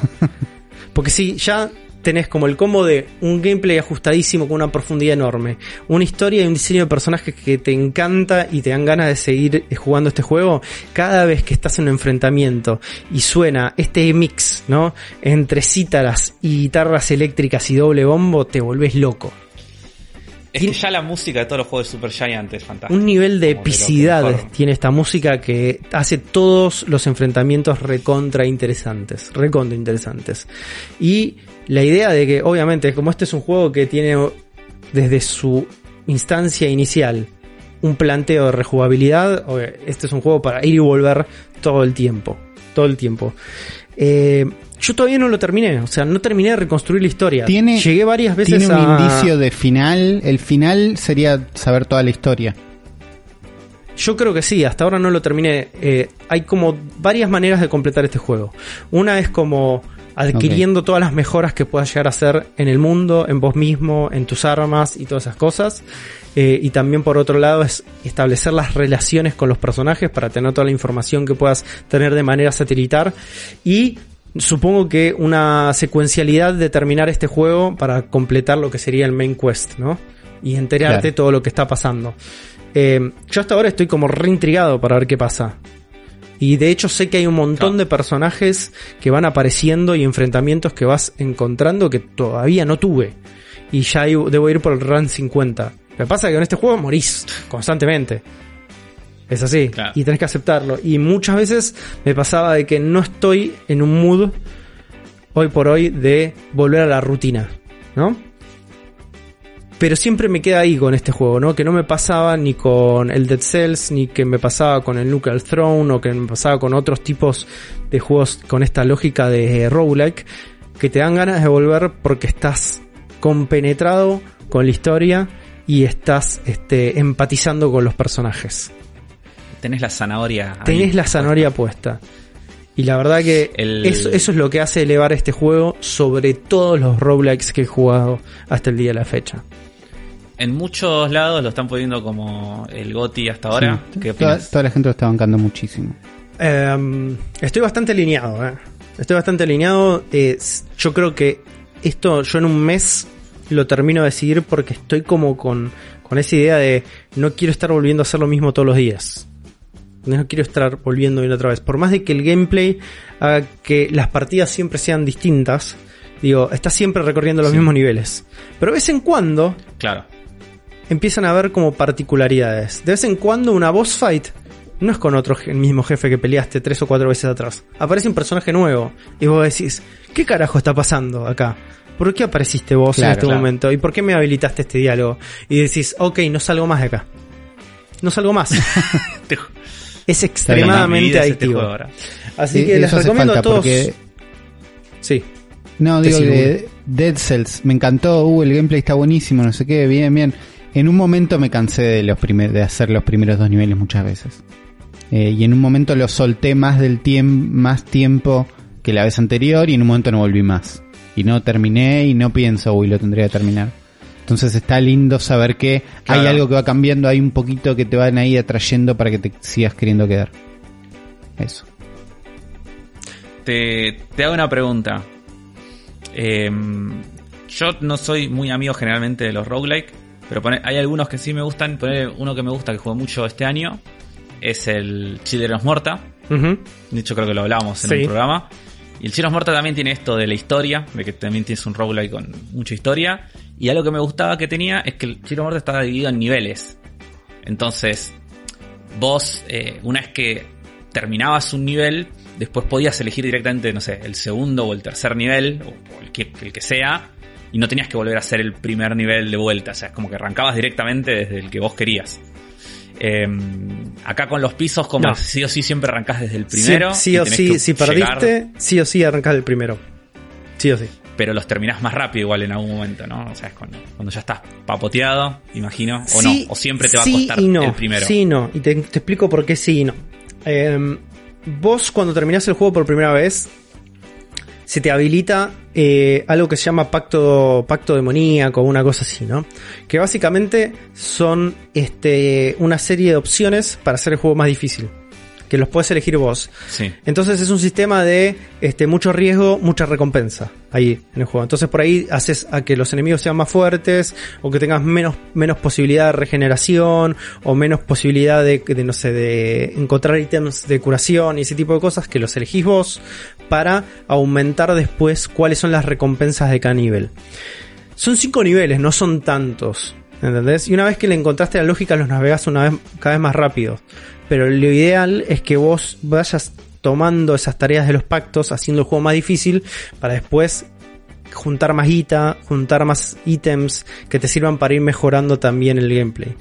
Eh, vos tenés Claro. una serie de eh, habilidades que son este que son como estables, que no las perdés, que son po- posibilidades de, che, mira, si te matan, revivís dos veces, ¿entendés? Es como, y todo eso sale dentro de lo que es una de las monedas del juego.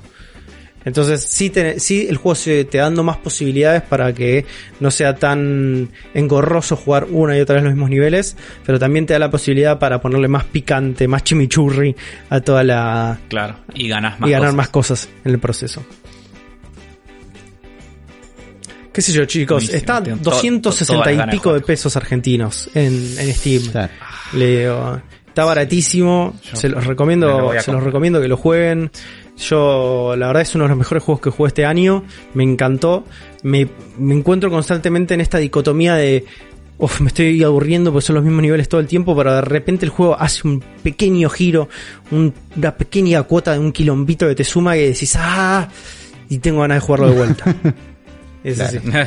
Así que se los recontra recomiendo. Y también les recomiendo que arranquemos este episodio 171 de El cerebro de la bestia.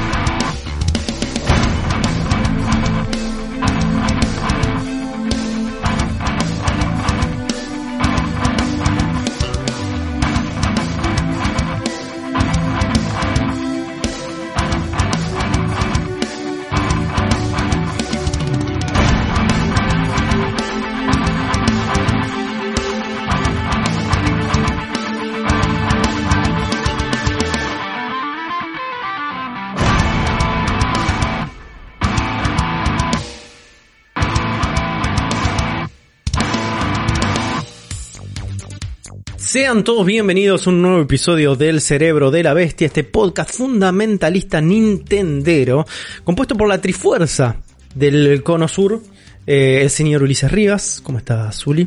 ¿Qué tal? ¿Cómo están chicos? Acá bien contento de empezar de compartir este podcast con ustedes, con la gente que está en su casa y, y con, de disfrutar un programa donde la sección principal no me toca a mí. Eh, así que estoy, estoy bien. Siempre se disfruta más cuando Un hay que laburar menos. Un poquito. También está con nosotros la persona que tuvo que laburar el día de hoy, el señor Germán Leal.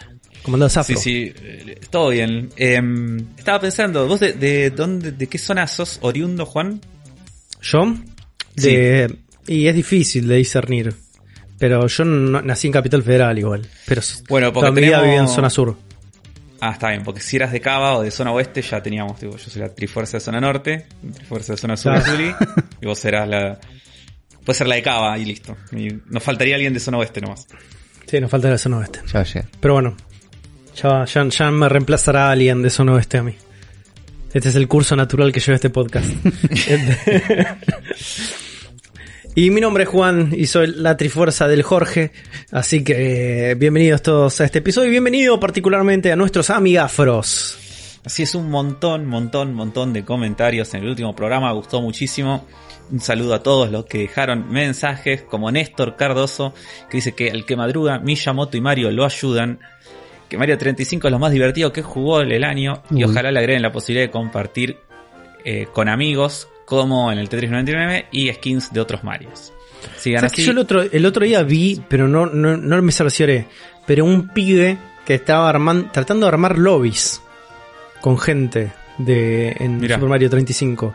Y yo dije, esto no es posible. Pero el chabón decía, sí, sí, esperemos que se- llegue gente al lobby, decía, Está flasheando. y estaba ahí esperando y digo, No lo voy a ver entero, después lo googlearé y después no lo googlees. Así que lo voy a googlear ahora. En, en Tetris 99 se puede, entonces las chances de que prendan un Switch y se pueda están. Después, eh, Pantufla Ninja que dice que para Uli que anda jugando Nier Automata es un juegazo, lo disfruté el año pasado por primera vez. Bien. Todos apreciamos cuando un juego te deja sentadito en el sillón saboreando la experiencia mientras queda de fondo la música de los créditos. Realmente me dejó súper enganchada, pero siento que no necesita ningún tipo de secuela. Saludos chicos, los escucho siempre desde la fría Escocia. Me traen nostalgia Bien. que tengo por mi país y su gente. Wow, un saludo para Escocia, Escocia. Que, no, que no es cerca. Sí.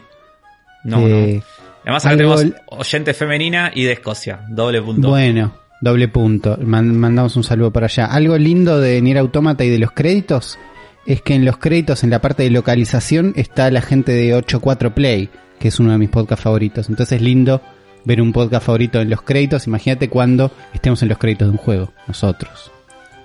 Ojo. De un Mario. Agradecimientos al cerebro de la bestia. Bueno, Podemos hacerlo en este mismo momento. Nuestro oyente Martín Cerdeira, que tiene el Super Ga- Intergalactic Gang en Steam, le podemos decir que agradezca a Zona Fantasma TV. en los créditos, man- manda un sí. patch a Steam y te sale Solo para eso. Que Hace relativamente poco sacó un nuevo update del juego con gráficas mejoradas, con un montón de cosas nuevas, que la verdad que da pa- para probarlo. ¿eh? y sí.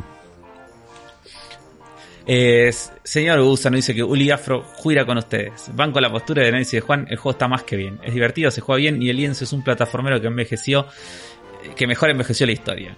La satisfacción que te da matar miles de bichos a la vez para mandárselos a otra persona, sea con tortuga o estrellita en el momento justo, no tiene precio. Y la verdad que eso es lindo. Fede Huerta dice gran episodio, a él le está encantando el Mario 35, pero prefiere el Tetris 99. Eh, que bien Nintendo por seguir dándole vida a ese juego. Pero que duda que vayan a actualizarlo como dijo Juan. Dice, Banco a Luli indignado por cómo manchan el legado de Tetris. Ro- Román 12 dice, creo que entiendo lo que dice Afro al inicio. Mario 35 se siente al final como una pelea de resistencia en la que a diferencia del Tetris 99 en el que le ganás a otros, en el Mario se siente que no le estás ganando a alguien, sino que estás evitando perder vos. Em, nada, eso. Eh, sí, yo siento eso. Yo lo abandoné, ya me rendí, Juan. No sé si vos lo seguís jugando. Yo, yo yo jugué un decidí ratito que no es para mí. Yo jugué un Yo sigo más. jugando y está re bueno. Eh, cada vez, yo- cada vez eh, se juega mejor. Se pone mejor a medida que hay más niveles más avanzados. Se pone mucho mejor a medida que hay niveles más avanzados porque hay enemigos más interesantes. Sigo pensando que tendrían que haber habilitado eso desde el principio porque no sé cuánto voy. Faltan dos días para saber cuántas horas le metí al juego. Pero... A ver, muchachos, pero pará, pará. ¿Ustedes vieron la cantidad de gente que pierde con el primer Goomba del 1-1?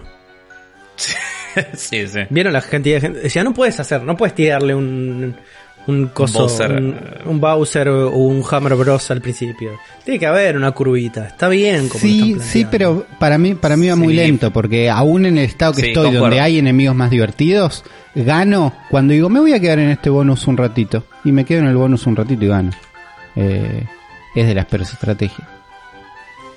Eh, Bueno, Javi P dice que en el 2002 compró de segunda mano un Game Boy Color gris que venía con un dibujo, un Pikachu en la esquina. buena movida. Y que tuvo varios juegos. Y, después, cinco años después, la vendió porque no la usaba. Idiotece de la juventud. No sé. eh, no puedo arrepentirme más de esa venta. Bueno, te arrepientes, sacaste guita, está bien. Peor, Sí, hubiera sido regalarlo por nada. Claro. Sí.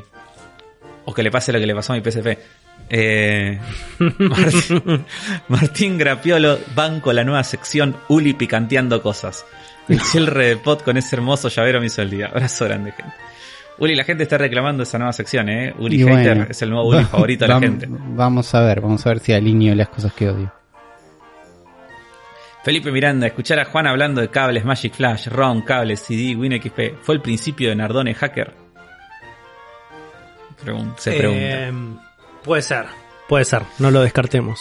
La verdad que no, no hay un origen, un secret origin de Nardone Hacker. Siempre estuvo. James Gordon, que tiene de foto de perfil a Zurdona, Qué grande, dice, Zurduna. la GBA la compré el día 1 de lanzamiento en Argentina. Uy. La compré en junio de 2001 en 11, me salió 200 pesos. 200 pesos en el 2001 era mucha plata. El juego más grosso que tuve fue el Castlevania Circle of the Moon, juegazo mal. Eso sí, lo terminé tres veces y me dejó ciego porque la pantalla no tenía luz. Lo que me impresiona es el sonido, se escucha del carajo. Todavía la tengo, es una púrpura transparente, hermosa. Hermosa, hermosa. Sí. Maxi Aranda, el tema es del Team Exec- Executor es que ahora había sacado a la venta un mochi que permitía piratear cualquier modelo de Switch. Antes tenía a la venta un dongle que pirateaba aquellas primeras camadas de consolas que venían con la vulnerabilidad de fábrica. Otra cosa que vengo a remarcar es que Nintendo escucha el cerebro. El otro día escuchaba el episodio 67 y Nardone planteaba un concepto de idea para un Mario Kart con realidad aumentada. Mirá, Mira, ¿te acordás está eso, todo Juan? ahí. Me acuerdo de eso. Bueno, Patricio Floruti dice que hace cuatro años que no se escucha, no se acuerda cómo llegó, pero cree que fue a través de Rippy. Cuatro años de escucharnos, reírse, compartir opiniones, querer acotar, siente que nos conoce y que podría tranquilamente tomarse una birra y charlar con nosotros.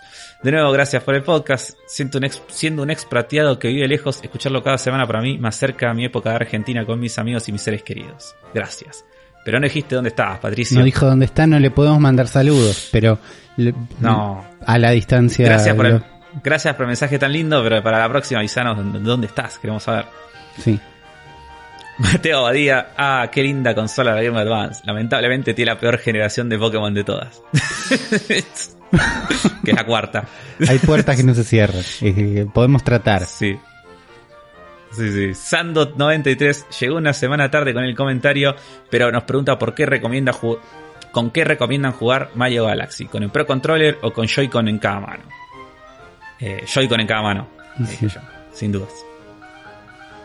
Y la verdad que sí. Eh, Belu Moreno dice, necesito urgente un gente que busca gente para saber qué fue la vida del chico padre cuyo padre hijo de puta le vendió el Game Boy. Necesito saber si lo mató, si se fue de la No. casa o algo. M- Mi primer consola fue un Sega y cuando se quemó la fuente mi vieja tiempo después tiró todo. Todo. De más grande tomé mención de la barbaridad que había hecho. Abrazo. Sí, que bajón eso. Era, todavía servía. Era la fuente. Todavía ¿no? servía, pero bueno, mu- muchas fuentes quemadas en infancias. Sí. Eso ha pasado. Si se han quemado fuentes, sí. Sí, sí. Ax- Axel Vigano, pobre Uli, Afro casi lo mata de un infarto jugan- jugando Mario, el Mario con un stick. Jueguen Mario con stick, gente, se juega igual de bien. Eh, hablar. Mario Reinhardt dice solo que él deja tu mensaje bastante largo donde él dice que tiene una teoría de que Terry en, siempre en realidad es un capricho de Sakurai. Y que, y que como Sakurai como que dijo, déjenme poner a Terry y después hago el personaje que quieran por guita. Puede ser. Debe haber una combinación. Una teoría. Puede ser que, que Steve, Steve sirvió como para pagar a Terry. También. puede ser. Probablemente. Nacho Z dice muy buena la historia de Juan, lindos recuerdos entre cable, ROMs, etcétera. Dice, eh, nada que ver, pero se acordó que hace aproximadamente nueve años regaló una Super Nintendo con un montón de juegos de lista y que después salió, que el año pasado cuando salió la versión mini SNES, dije cómo fui tan boludo, pero después pensándolo bien, no me arrepiento. Esa SNES la regalé a unos chicos de un orfanato y espero que se hayan Bueno. divertido tanto como yo. Bueno, Bueno. moraleja, Ah, qué bien, lindo, hermoso gesto. Hermoso Hermoso gesto. gesto. Sí, sí, sí. Porque por, por lindo, cada, bien, por cada NES felicidades, regalada sí. alguien que la recibe. No. Es un gran Vos pensás que hay un chico que por ahí nunca hubiera conocido a Mario si no fuera por vos. Así Ahí que está. le, le cambiaste la vida. Eh, Fer Carrizo dice, vengo a bancar a Afro y a defender a Digimon. Porque esa serie gloriosa nos dio a Leomon que tiene más aguante que todos los Pokémon juntos. Esto es un dato, no una opinión. Por otro lado, también nos dio el Digimon Rumble Arena, que es un juegazo. Uy, Podría uy, seguir uy, peleando, cuidado. pero les voy a recomendar que abran su corazón y prueben el Digimon World 10 o el Next Order si quieren gastar 10. plata en la Play. Un abrazo. 10. No, DS, DS. Ah, digo, no puede ser. Yo jugué el 2. Cuando No sé, llegué- yo chequearía tus datos, amigos. Me parece que estás sacando de las fuentes equivocadas, eh. Torón Jarenosa dice, qué linda cartuchera ayer aventuras, rencor y expropiación de la niñez, como debe ser. ¿Cómo da debe fe ser? Que, da fe que el Super Mario 2 de Game Advance es la versión definitiva. Hermoso. Eh, después, Matías Torres dice, tiene una duda mucho muy importante de hace al menos 10 capítulos. ¿De cuál de las puertas que se... ¿De quién es la... De la pregunta, ¿de quién de nosotros tres es la puerta que se abre con... que se escucha en el podcast? Dice, es como si fuera una de esas puertas mosquiteras que las empujas y se cierra sola. No les voy a mentir, siempre que la escucho flasheo de quién es, me imagino el tipo de puerta, la casa, el ambiente, la persona que la abrió. me está haciendo mal tanto encierro, no me juzguen. Y yo le puse que es muy probable que sea mi puerta, Yo tengo Que- una puerta que se ha abierto durante podcast. Ha pasado. También, yo calculo que es la mía porque eh, más o menos al horario que grabamos eh, suele salir mi novia a pasear a la perra y estoy acá en el living y la puerta de mi departamento es una de esas puertas blindadas, viste, gigantes que hacen un Sí. re ruido. Las que son más duras que la realidad. Sí. Sí. Después, otro siguiente mensaje, Pikachu asalariado, no deja de correspondiente Nike. Y dice que la historia de Nardone acerca de cómo consiguió el Advance trajo los viejos traumas de la niñez. La constante amenaza de consolas por desaparecer si no mejoraba el estudio. Vamos a tener que ponernos en campaña un llavero para Afro, porque ese Tetris debe ser un riñón. Gran capítulo. Mar- Martín Sandoval nos dice gran episodio que le causa, le causa gracia el odio que le tengo al Pokémon, que nunca paso la oportunidad para probarlo, para pegarle. Y nos pregunta si probamos el Genshin Impact, que le parece un juegazo. Y La intro es para vos. este, Hoy, hoy la intro para vos. Bad Luz nos deja un link donde están todos los sprites del Shrek de Game Boy Advance. Gran, Gracias. Muchas gracias. Muchas gracias. La mejor cara de Shrek, lejos. Sí, Brian Shrimp dice que hay en la página de Pokémon hay otros cortos que son de los entrenadores de Pokémon Sword and Shield que son espectaculares y nos lo reco- nos deja el link y nos lo recomienda por si no los vimos. Arian Cicerelli dice que gran consola de Game Boy Advance, que es la, de la que más jugó y que su juego favorito era el Dragon Ball Z, que era un action RPG que la rompía. Buenísimo ese juego. Em, Legacy of Goku es, no, no me acuerdo. Puede ser, ¿eh? Creo que se llama Legacy of Goku. Que usas a Gohan y todo, es tipo medio como un Zelda. Algo así. Buenísimo. Eh, Luciana dice, hola chicos, hace mucho que los vengo siguiendo y escuchando a Nardone desde la gloriosa época de Twitch en compañía de Rippy. Gracias por acompañarme en cada hora de estudio y días bajones de esta cuarentena. Son los mejores. Gracias, vos sos la y mejor. por último, Sabrina Cortés dice, para ella el Mario 35 fue lo mejor que le pasó en la semana, tenien- teniendo en cuenta que viene el día de la marmota desde marzo. ya quiere desbloquear los niveles para tener todos los niveles que le faltan. Igual es verdad que pierdo siempre por pavadas que me mando. Me divierten mucho. Saludos. Saludos Saludos. para ella. Mucha gente, mucha gente dejando comentarios. Y voy a elegir como amigafro a Pantufla Ninja, porque cumplió las dos condiciones eh, de, de ser eh, oyente femenina y además estar en otro país. Así que oyente internacional. Vamos, Pantufla montón. Ninja, acordate de seguirnos en arroba la bestia pod en Instagram para ser de mejores amigos. Ahí nos escribís y te agregamos directamente. Y si quieres ser un mejor amigo, tenés que ir a patreon.com barra Fantasma TV o a Mercado Pago en los links de la descripción de este episodio. Nos tiran unos mangos ahí y se habilita directamente el Mejores Amigos, donde hay contenido exclusivo todos los días de la semana. Hay mucho, pero mucho material de Uri eh, ahí como que no podemos tirar en los medios habituales. No se puede, claro. No, no podemos tirar los medios habituales. Nos pero sí- no solo nos denuncian, yo creo que peligra nuestras vidas. Peligra nuestras vidas. Con las verdades que se dicen en Mejores Amigos. Así que recuerden, patreon.com barra Fantasma TV o Mercado Pago, links en la descripción. Y vamos a ir a este momento, vamos a aprovechar porque hace rato, hace rato que estoy buscando de la más ricarda, que es la falopafro. Así es. Y hoy inauguramos una nueva sección que, que se le podemos decir eh, nombre tipo Falopafro de la Buena. Porque Sí, sí, sí. hoy sí es, es 100% Falopafro este programa. Y mm, pensando qué, qué podíamos hablar, ¿no? Digo, che, ¿qué hablo la semana? No sé qué. Eh, dije, bueno, eh, nos, nos había gustado mucho cuando hicimos las mascotas de la B, ¿no? La dinámica que tenía. Pero es algo como que en un momento el, el tópico de mascotas de la B se acabó.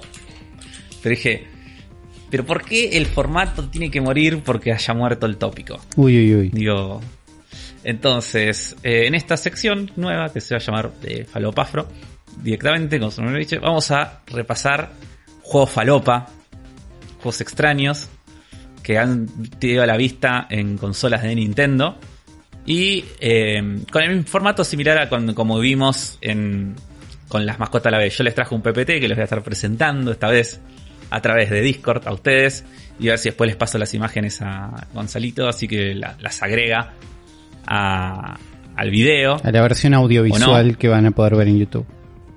Ajá, para que haya una linda versión audiovisual de lo que vamos hablando. Y les cuento que en este orden de, de cosas, lo mejor está al final. Y eso que arranca. Ustedes van a decir, ¿cómo puede ser que con cómo arranca esto, eh, lo mejor está al final? Porque les voy a contar que esta investigación, que estoy investigando sobre los juegos y esto, me llevó a descubrir una cosa que no sabía que existía y que no lo puedo creer y me parece increíble. Cuando. No, no, no, o la flashé. Eh, Y ustedes espero que la flashen igual que como la flashé yo. Así que vamos a arrancar con el primero de estos juegos. Eh, díganme qué ven. Bueno, ¿qué estoy viendo? Estoy viendo una tapa de un juego de Nintendo, oficial ¿Cómo- de cómo se Nintendo, llama? Sí, que sí. se llama Wall Street Kid, desarrollado por Sofel, que tiene una, una especie de, de- de bajada, ¿no? De de eslogan que se llama Use It or Lose It. Y en la portada podemos ver a, eh, al Wall Street Kid, me imagino, que es un rubio hipermenemista de traje, muy ajustado, con una bolsa con el símbolo de dólar, un maletín que dice Top Secret, y básicamente parado sobre otras bolsas de dólares y eh, más o menos hasta el tobillo de billetes de dólar. Detrás de él podemos ver una silueta de Manhattan, una rubia eh, con un vestido rojo y corazones como indicando que está enamorada diciéndole My Hero.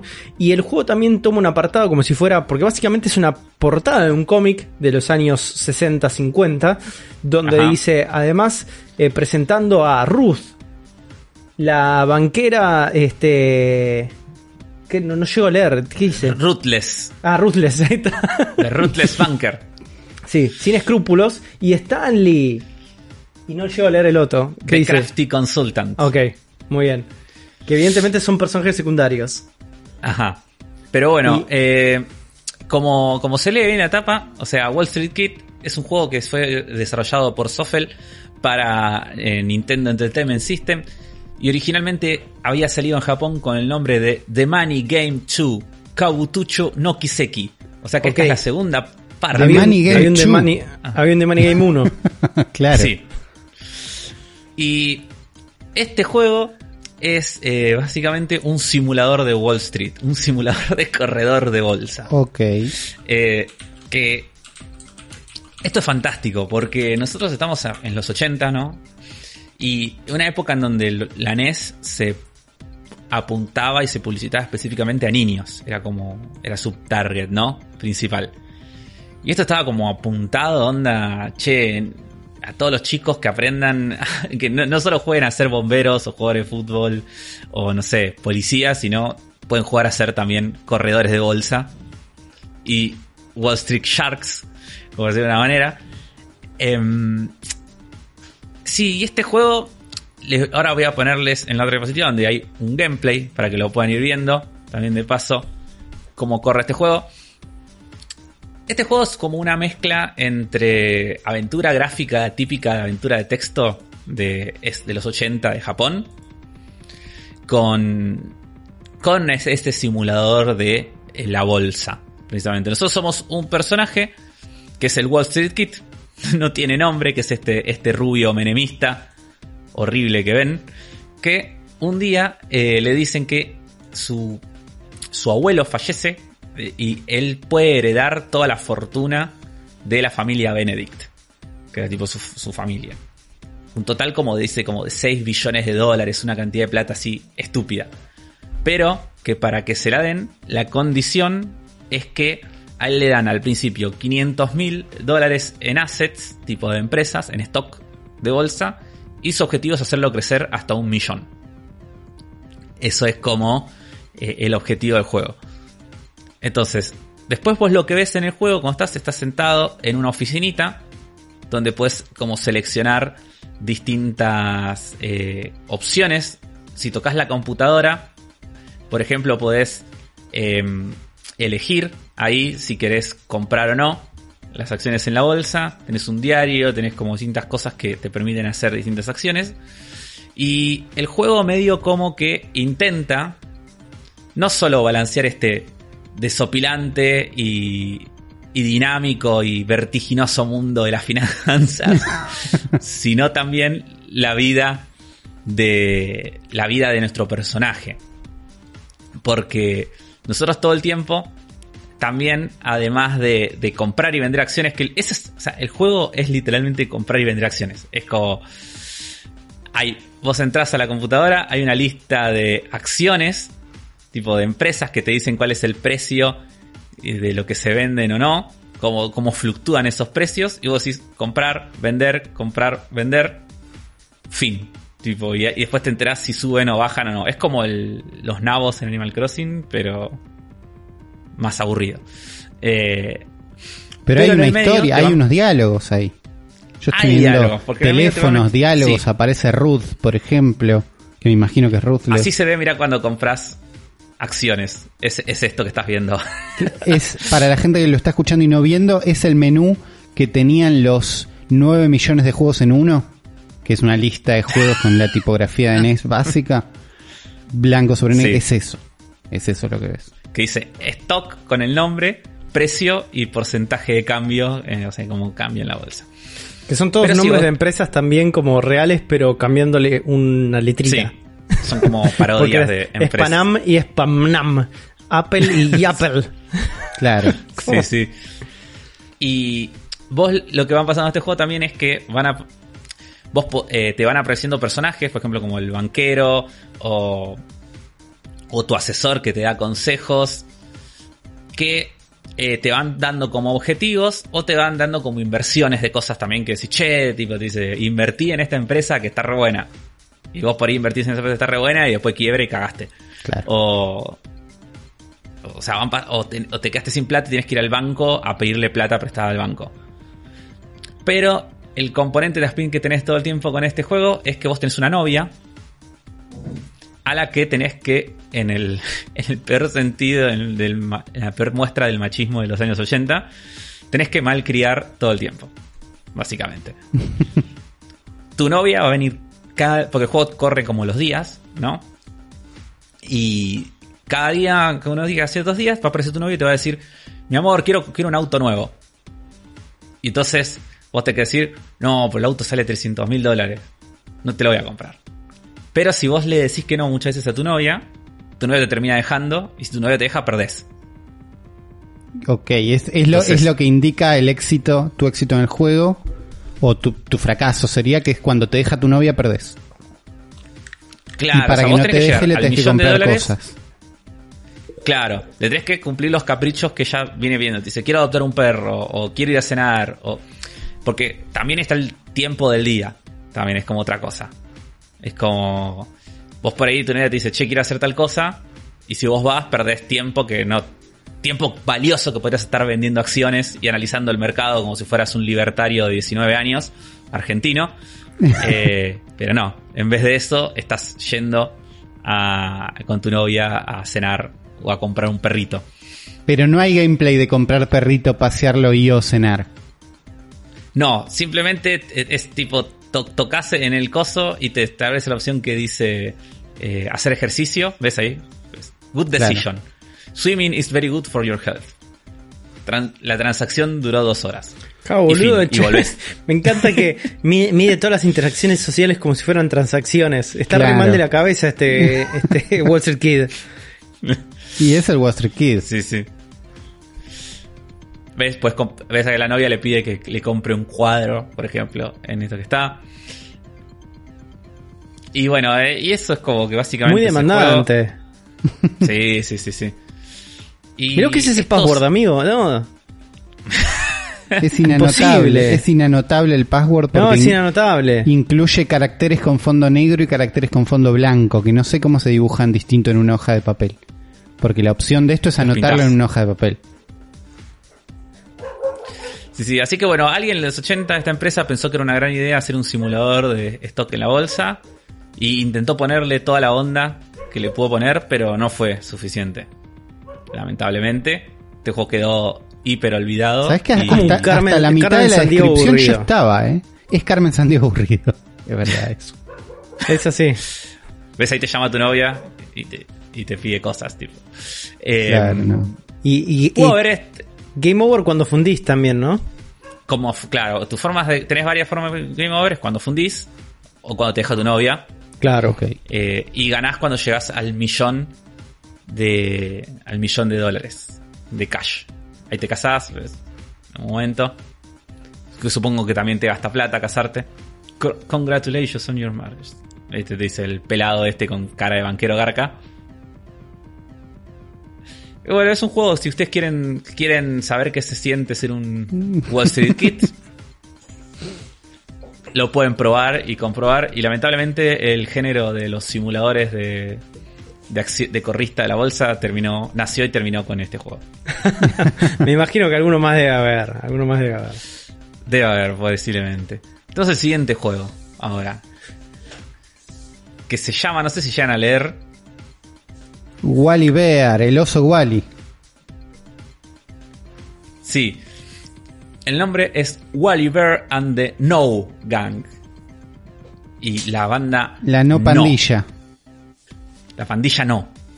Ok. Porque ¿Eso es porque está es solo un- o porque a su pandilla le gusta decir que no? a su pandilla le gusta decir que no. Y adivina a qué le gusta decirle que no, Uli. A las drogas. A las drogas, precisamente. La mejor pandilla. Este, este es un, este es un juego creado por la Video Game Health Association de Estados. Unidos, que es algo que se creó en algún momento seguramente para la barriguita y cuyo único creación fue este juego. Intentaba hacer un proyecto multimedia que saliera también eh, cómics, eh, dibujitos, seriales y todo y no, bueno, lamentablemente Sa- no- sabemos no que sale bien eso históricamente. Sí. No, no prosperó. Eh, la historia del juego. Bueno, pero describan primero la tapa, igual así la, ahora la gente que no. no Claro, no tenés la- en la tapa vos lo ves a- al oso Wally arriba de un skate, saltando por arriba de un pozo donde hay una rana que asumo es drogadicta, escondida en una de las alcantarillas, tal vez en una referencia a las tortugas ninja. No sé si acá están tratando de decir que las tortugas ninja tienen algo que ver con las drogas, pero la está saltando, está, no sé si esquivando o revoleando una bomba, porque hay una bomba gigante atrás de él. Y tiene como onda, colores, la cámara es como gran Muy angular, noventas. Hasta ahí, si no me explicabas lo de las drogas, como que yo estaba. Pero a la derecha en tu presentación vemos una imagen real del juego. ¿No? Vemos al verdadero Wally. Con la paleta de colores que le tocó. Sí, Y- con la paleta de colores de la Play 3. Y es marrón. To- es todo marrón. Es marrón. Los ojos son negros. No sé si es porque tiene anteojos. No Tiene veo- lente de sol. Bueno, no parece. Parece que hubiera tenido, le hubiera salido mal la campaña, digamos. Y hubiera caído en la peor de las drogas. Para mí, ¿sabes qué parece? Ese dibujo parece como si hubieras hecho un muñeco de Wally, el oso Wally de, de cera, y después lo hubieras derretido un poco. Es como, le hubieras pasado el encendedor. Sí. Así, ¿viste? Está como, está como derretido. Es como, no Está sé. como derretido un poco si, si, hubieras hecho ese muñeco de Wally, yo creo que también estaría encantado. Podría ser el jefe final de un Five Nights at Freddy también. Puede ser un caso de un animatronic que salió mal. Eh, no me da las ganas de jugar lo que me daba la tapa. Eso digo. Eh, hicieron bien en no Yo- poner es esta imagen el en la marketing tapa. estuvo bien, porque es que el marketing estuvo bien, porque querían que los papás vean esa tapa y digan, "Ah, este se ve como un juego divertido para mi hijo. Claro, pero después el peor marrón eligieron. Es- El peor marrón. primero que es el peor marrón, después hay, hay como una secuencia de imágenes de, la, de lo que eligió Afro que me resultan particularmente perturbadoras. Una, una es evidentemente las aventuras plataformeras de Wally el oso en el calabozo del pelado expert, ¿no? Porque básicamente es como que hay como un calabozo donde hay como motivos de un pelado que es igual a expert en las paredes. No sé si lo ven al pelado Lo ahí. veo. Sí, lo veo. Como primero sí, en sí, eso, sí. eso primero ya, ya me, me está volviendo loco. Lo segundo es esa situación de básicamente el oso Wally entrando a un telo. Porque está entrando un telo, amigos. Está entrando yo un telo, lo hotel vi- transitorio. Hay una pareja ahí esperando su turno para el transitorio y él entrando con su patineta. No, pero en, en realidad, eh, esos son los padres del oso Wally. Que el- la, la cosa de este juego es así. Este es un juego de NES que no está licenciado por Nintendo. Entonces, No es uno de esos famosos. Es uno de esos famosos juegos que tienen su, sus cartuchos eh, propios.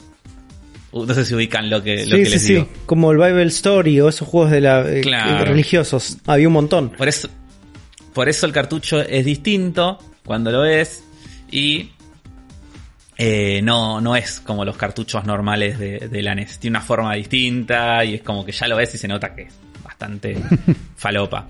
Sí. Eh, se creó precisamente la, la Video Game esta Video Game Association y en 1990 sale, eh, o sea, hacen el trademark de la marca de Wally, Bear and the No Gun y lanzan este, eh, lanzan este juego, pero bueno, fue un fracaso rotundo, tipo, no- No, en serio me decís, no me lo proyectos. nunca. Sí. Pero bueno, la historia del juego nos, nos pone en la piel del oso Wally que sus papás le dicen un día que él va a tener una. que le organizan una fiesta para todos sus amigos, para él y todos sus amigos, que, que son la No Gang, la banda de No. Porque seguramente sean todos un grupo de Straight Edge. Se adelantaron todavía varios años a esa movida. Pero bueno, eh, le pide cuestión que le dicen, le dicen a Wally, le dice, sí, mira, nosotros te vamos a dejar hacer una fiesta acá para que invites a todos tus amigos. Eh, anda a buscarlos, le dicen. Eh, tenés que ir a buscar a todos tus amigos. Pero le dice, tener, vos, acá es un problema, le dice, porque tenés que tener cuidado porque al parecer parece que Wally vive en el peor lugar del mundo. Porque cuando apenas vos salís de tu casa, Sí. absolutamente todo lo que te encontrás te empieza a querer matar. No, Con, la, con el mundo real. claro. Como en el mundo real. Si justo me quedó esto acá y no me deja tocar el video, lo cual es una paja. Primero, Pero- me, eh, señor padre de Wally, póngase pantalones. Mínimo. Arranquemos por ahí. Mínimo. Mínimo. Porque Wally usa pantalones. Entonces, Usa pantalones. Y entendemos que está en su casa y quiere estar cómodo. Pero si va a estar frente a su hijo, que es menor de edad, póngase pantalones, señor. eh, algo que tengo que decir sobre el gameplay de Wally. Taking drugs is stupid, Toby. Le dice. Sí. Wally a todo. o sea, tomar drogas es estúpido, Toby. Que me imagino Toby es la tortuga drogadicta. Sí. Y Someone doesn't... Sí. Thanks, Wally. I didn't know what to do. La cosa es así. Vos vas pasando niveles de juego y al final de cada nivel te encontrás con uno de tus amigos que están en una situación turbia. O lo están queriendo meter en una pandilla. O le están, lo están robando. O lo encontrás tipo aspirando merca. o Hermoso. cosas, o cosas así. Y Wally les dice, o, o hay uno que es un conejo que le dice, le dice, un tipo me estaba regalando caramelos y, me quiso meter al auto. Y le dije que no. Y le dice, no, bueno, hiciste bien, nunca hay que entrar en autos con extraños. Entonces cada nivel, al final, te deja una enseñanza. Wally le deja una enseñanza a sus amigos. Y les enseña a decir que no. O sea, es como, esto era la versión de la ESI de los 80. no del oso Claro. Wally. Algo que pasa en el, en el gameplay de Wally es que vos andás en skate todo el tiempo. No quiere decir que yo esté jugando ahora, pero vos andás en skate todo el tiempo. Y lo que hace eso, si bien te hace ir bastante rápido y eso decís, che, esto está bueno, hace un efecto a nivel de hielo, que es que el piso patina siempre, que no Sí. le hace bien a ningún gameplay. Nunca. Y Wally, llegaste justo a tiempo, le dice la, la amiga ratona. Es la horrible Ricky Rat. Me robó el bolso. Se huyó al subte entre medio de la multitud. no hay chance de que este juego no tenga connotaciones Priscila, todavía racistas. No, podemos no hay chance. Eh, La rata Ricky. Ahí está la rata Ricky, la van a ver. Eh, algo que tiene este juego también, aparte, es como que todos los fondos son como una cosa lupeada a lo Scooby-Doo. Todo el tiempo lo mismo. Es como. Y, y feo. Con la peor paleta de colores de la historia de la NES. También. Y, y- y Eh, aprovecharon el espacio para poner publicidades también. Estoy viendo que está en el subte y hay unas publicidades de Pepsi, hay unas cosas ahí. Sí, el de Shockwave. No sé si será real eso. Ustedes igual acá lo ven esto y dicen, ah, este juego se juega solo. No, esto es porque de vuelta estamos viendo un experto en el oso Wally. Si ustedes juegan este juego, es injugable, boludo. O sea, en este juego absolutamente todo lo que se mueve te toca y te mata. Tipo, es imposible. tipo, imposible. Vas caminando en el primer nivel y, y vuelan unas palomas que saltás, te pegan en la cabeza y te matan de una. Eh, Es como no, no, no se puede jugar, boludo, este juego. Y los controles son. ¿Ves, ¿Ves ese cuervo que bajó ahí volando? violento de la nada, Te mata. un murciélago es tipo no no este juego es imposible son de esos juegos de esos juegos de NES tipo imposible jugar pasa que acá estás viendo un experto Claro. eso Wally claramente lo, lo tiene estudiadísimo Un speedrunner del oso Wally. claro y ahí está la rata Ricky que es como el, el gran villano de Pero hay un montón de ratas que- Ricky. sí pero hay que usar la imaginación como que es uno Ah, y, bueno, está bien. y es Son el, las como el gran villano de Son que las drogas quiere meter las drogas a todos Es sabido, es Es sabido, es sabido que la, la merluza te, te clona. Bueno, en un momento pasa esto en el juego. Les voy a estar mostrando. Tipo, vos estás en un nivel de la ciudad. Spoiler De Wally Bear, te- ¿no? Para la gente que Sí, lo quería sí, jugar en repente se mete en un estacionamiento. Y, y un amigo de Wally, que es como un leopardo, le dice: Vi al- a la, la- lagartija Larry que estaba bebiendo alcohol y se veía raro y estaba actuando raro. Le dice. No, Larry. Eh, y Wally le dice: Parece que Larry estuvo bebiendo. Voy a tratar de detenerlo antes de que se lastime él mismo o lastime a alguien más. Recuerdan, incluso cuando, incluso cuando sean grandes, no tienen que beber de más, te dice Wally. Beber entonces, el y, siguiente nivel- sí, y Es en un estacionamiento. manejar. Ok. Donde vos cagás a palo a la, a la iguana Larry. ¿Qué revolea? Porque veo que está tirando como unos proyectiles. Frisbees. Para mí tira frisbee. Frisbee, Frisbees. está bien. La- el, el juguete más cool de... Está bien, sirve. de los 80, claro. Lo más cool que podías revolear en los 80. es un frisbee, se sabe. Cada vez que acá vienen como las lagartijas, que supuestamente es la que está en pedo, pero vos vas y la cagás a palo. Dale, Está revolea frisbees. Sí. No sé si es muy buena ayuda. Después el final este No es letal, no es disparable. Sí. Y de repente apareces unas catacumbas, tipo unas alcantarillas que son como unas catacumbas tipo Castlevania. Y no sé qué está pasando en este juego. ya. Porque hasta acá puede que, bueno, esta es una alcantarilla de ciudad, decís. ¿No? Se va poniendo cada vez más raro. Pero mira cómo es el siguiente nivel una vez que terminas estas catacumbas. A ver. Ya es el siguiente nivel. Y de repente. Ahí está, la, la guarida de expert.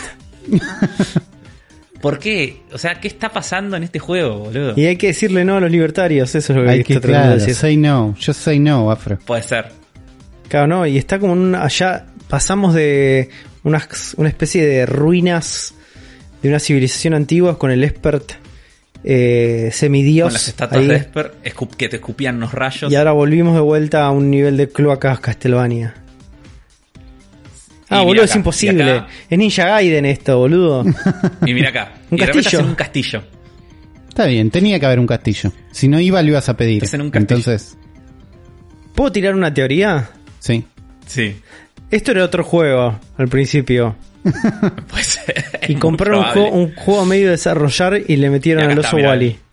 El que le. Ten cuidado con el hombre que está dando caramelos. Intentó engañarme y que me meta en su auto. Dice. Dijo que conocía a mi familia, pero yo no lo conozco, así que le dije que no.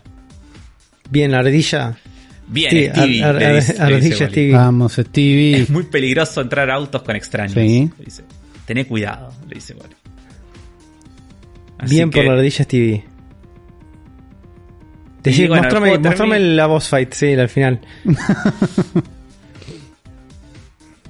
Este juego termina anticlimáticamente No lo esperaba. eh, porque no hay no hay un no hay una boss fight, No. sino que es como que de repente llegas acá hasta la casa de tu tío. ¿Era tu tío? Te- tu tío te- o sea, ¿Tu tío te recibe sin pantalones.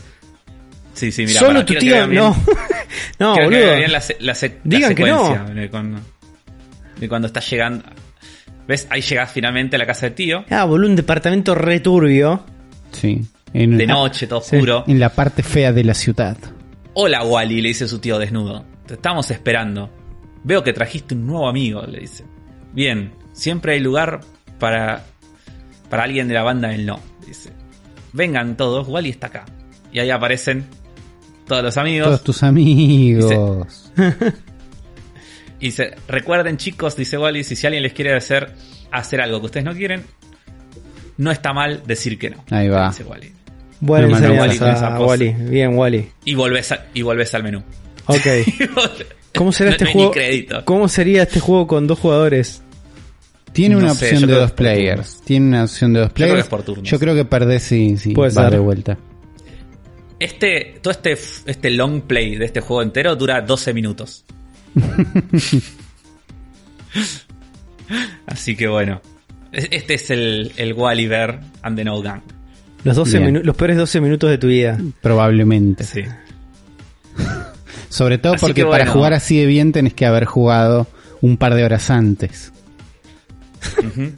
Y Claro, eso, No, porque es imposible, boludo, este juego. Es como, como Un par de horas Ninja. Gaiden. Es como. No, te tienes que haber metido muchas horas para ser un experto en el oso Wally. No, no es joda. Pero bueno, eh, lo siguiente, acá es cuando entramos al territorio de la fantasía bien. y de las cosas que no se pueden creer y del mundo Nintendo siendo Nintendo desde siempre. Porque lo siguiente que vamos a hablar, ustedes pueden ver en este momento acá Uy, me vuelvo en loco. pantalla. ¿O no? ¿Me vuelvo loco Este o no? juego se llama I, Es I algo que Teacher. parece que te volvería loca, pero no. Creo que no. Este juego se llama I Am Teacher Super Mario Sweater. No, brillante. Esa. Y Brillante. Super I Am Teacher Super Mario Sweater es un, un juego que te un juego de NES, un software de NES que te enseña a tejer. Básicamente. Bien. Es un juego que cuando vos lo es un juego que estuvo eh, desarrollado en, en su nombre japonés se llama Ayamu Aticha Super Mario no Z, que es un juego que salió para el Family Computer Disk System, o sea, ¿se acuerdan? Los, esos discos falopa que se le ponían. Los disquetes tres y se- medio. claro, que se ponían en un agregado para el Family, como por ejemplo el Doki Doki Panic. Era así. Sí, sí. Y este juego salió en el 86 en Japón. Y la idea es así, este juego fue creado por una empresa que se llama Royal Industries, que es una empresa de textil de Bien. Japón Bien, buena movida. y que tuvo y que tuvo la idea para promocionar todos su- sus productos, su línea de productos, en lanzar en este juego que juego, no, entre comillas, que es un software que lo que te permitía era eh, diseñar, hacer tus propios diseños de suéteres. Ok. Si vos sabías tejer, con los diseños que armabas, los podías después tejer vos, porque tiene como el paso a paso, ¿no? Para la gente que sabe leer. Yo me acuerdo que mi mamá tejía y tenía las revistas que tenían estas cosas. No sé si sus madres tejían o abuelas. Y alguna Sí. vez vieron cómo Sí. son el. Son como estas cosas así que si- como un pícaro. Claro, Claro, parece un es- picro, es pero es un tramado en realidad. Claro. Sí. Es un tramado para que vos le pases los, los hilos de lana dependiendo de los patrones de colores para formar la Sí, figura. sí. Pero que tiene como distintas líneas, tipo, tiene Claro. líneas como horizontales, cosas, con unos simbolitos. que no sé es el rompecabezas de las abuelas de los no- noventas. Es Claro. Eh, en- y- pero si vos no sabías tejer, podías guardar el diseño que habías hecho en el, en el disco y se lo mandabas a Royal y ellos por 24 dólares te da- mandaban el suéter que habías hecho. Mira qué lindo. Así que, así que estaba bastante bien. En defensa de este juego, la verdad que los suéteres están bastante buenos. Como, Hay un par de suéteres de Eh. Mario que están bastante bien. Y sí. estaba, o sea, yo si mi vieja, le paso esto a mi vieja, le digo, mate, déjame este suéter y, y teje este suéter así, lo reuso, está buenísimo. Está buenísimo. Como lo, lo- Eh, lo usaría. Polémico el, el patrón de la pitch post-botox en los labios. Pero eh, los otros están bastante bien. ¿No había un, Acá ver un poco de.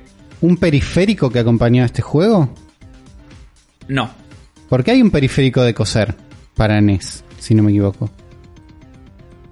Sí, había una cosa así, pero no era, no era de, de esto. Ahora igual vamos a hablar un poco de. Porque esto no termina acá, chicos. ¿Ves que, ¿Ves que lo que es esto que digo? Que es como.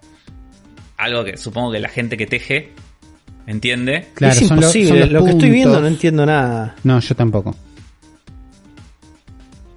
Es como que diseñás parte por parte.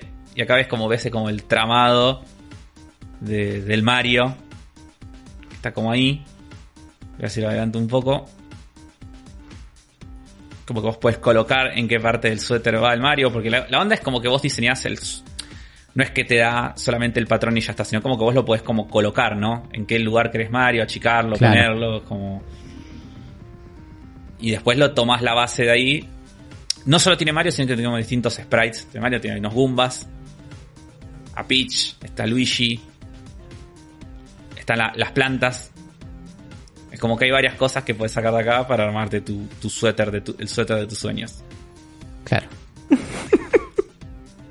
Sí, pero te dice Pero para qué lado este- hacer los puntos. Está, me imagino que está bueno. ¿eh? Hay un contexto donde esto Es- está buenísimo. ¿eh? O sea. No, es que esto es. A ver, esto es el, el- la simbología posta de tejer. Eh, como les digo, yo me acuerdo que mi mamá tenía las revistas de, de tejer y que eran todas cosas así, eh, con estos simbolitos así, los Claro. patrones. No sé, no tengo idea de qué significa, pero la gente que teje. no- si alguien de acá está escuchando esto y sabe tejer, déjenos en los comentarios. Digo, yo, sé tejer y está buenísimo esto. Y si quieren, les hago un, un pullover de Mario. Déjennos en los comentarios. Pero bueno, este es el primer. El primero de los. De los juegos que hubo de, relacionado a la industria textil y Mario y Nintendo. Porque lo siguiente, y acá es cuando yo, yo me, me vuelvo loco, es que me entero de la existencia de Super Mario Family. Que esto, chicos, acá es cuando explota todo. Porque ¿Qué es descubrí, investigando esto, que en un momento. ¿Se acuerdan que la Game Boy tenía periféricos refalopa? Hermoso. Sí. Bueno, en sí. un momento hubo una máquina de coser Bien. que se conectaba a la Game Boy a través del puerto del cable Link. Y esto es hermoso. Y esto es hermoso, es una cosa increíble. Pero bueno, esto tiene toda una historia. Que podría haber sido una sección entera hablando solamente de la máquina de coser de Nintendo. Eh, pero lamentablemente no es tan. No hay tanta data como para que se banque una sección sola. Me, me encantaría que sí, pero no.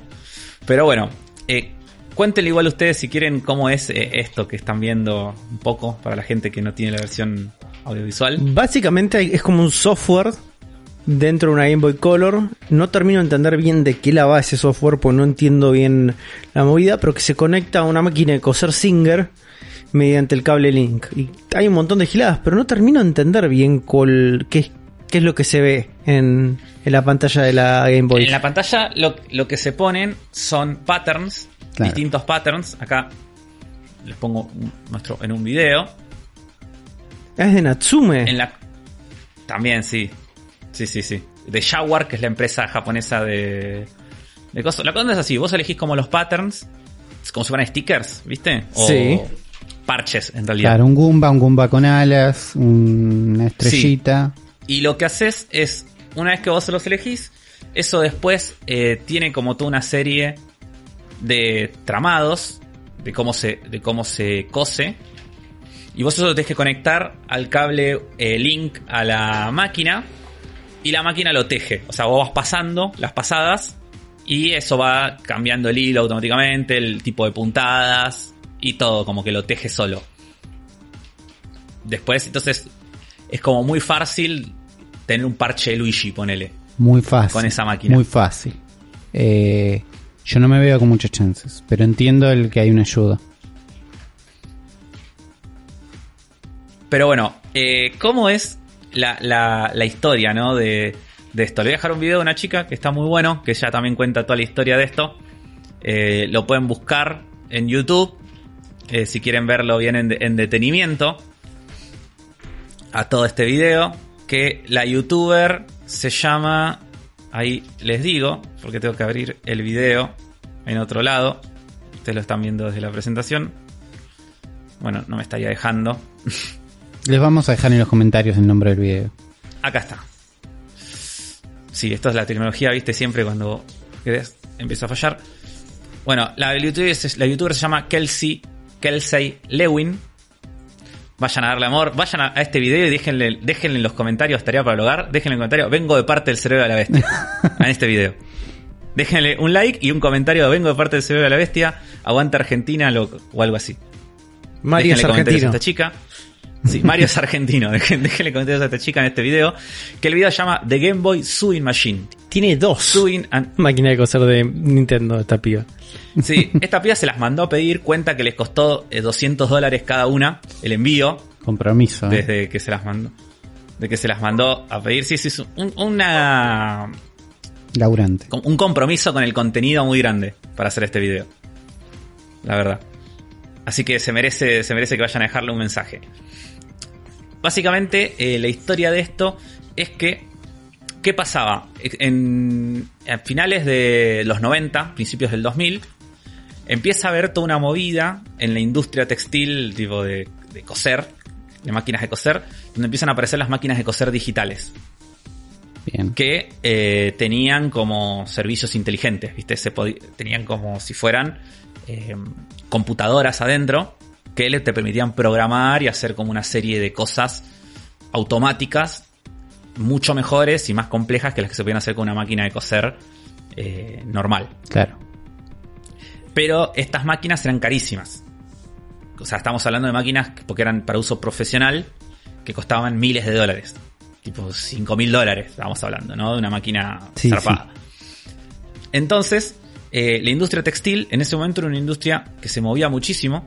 Lo que te, lo que te cuentan, por ejemplo, es que eh, por más que parezca tipo una, una falopeada ahora viéndolo ¿no? hacia atrás, es que em, había como un, un gran mercado.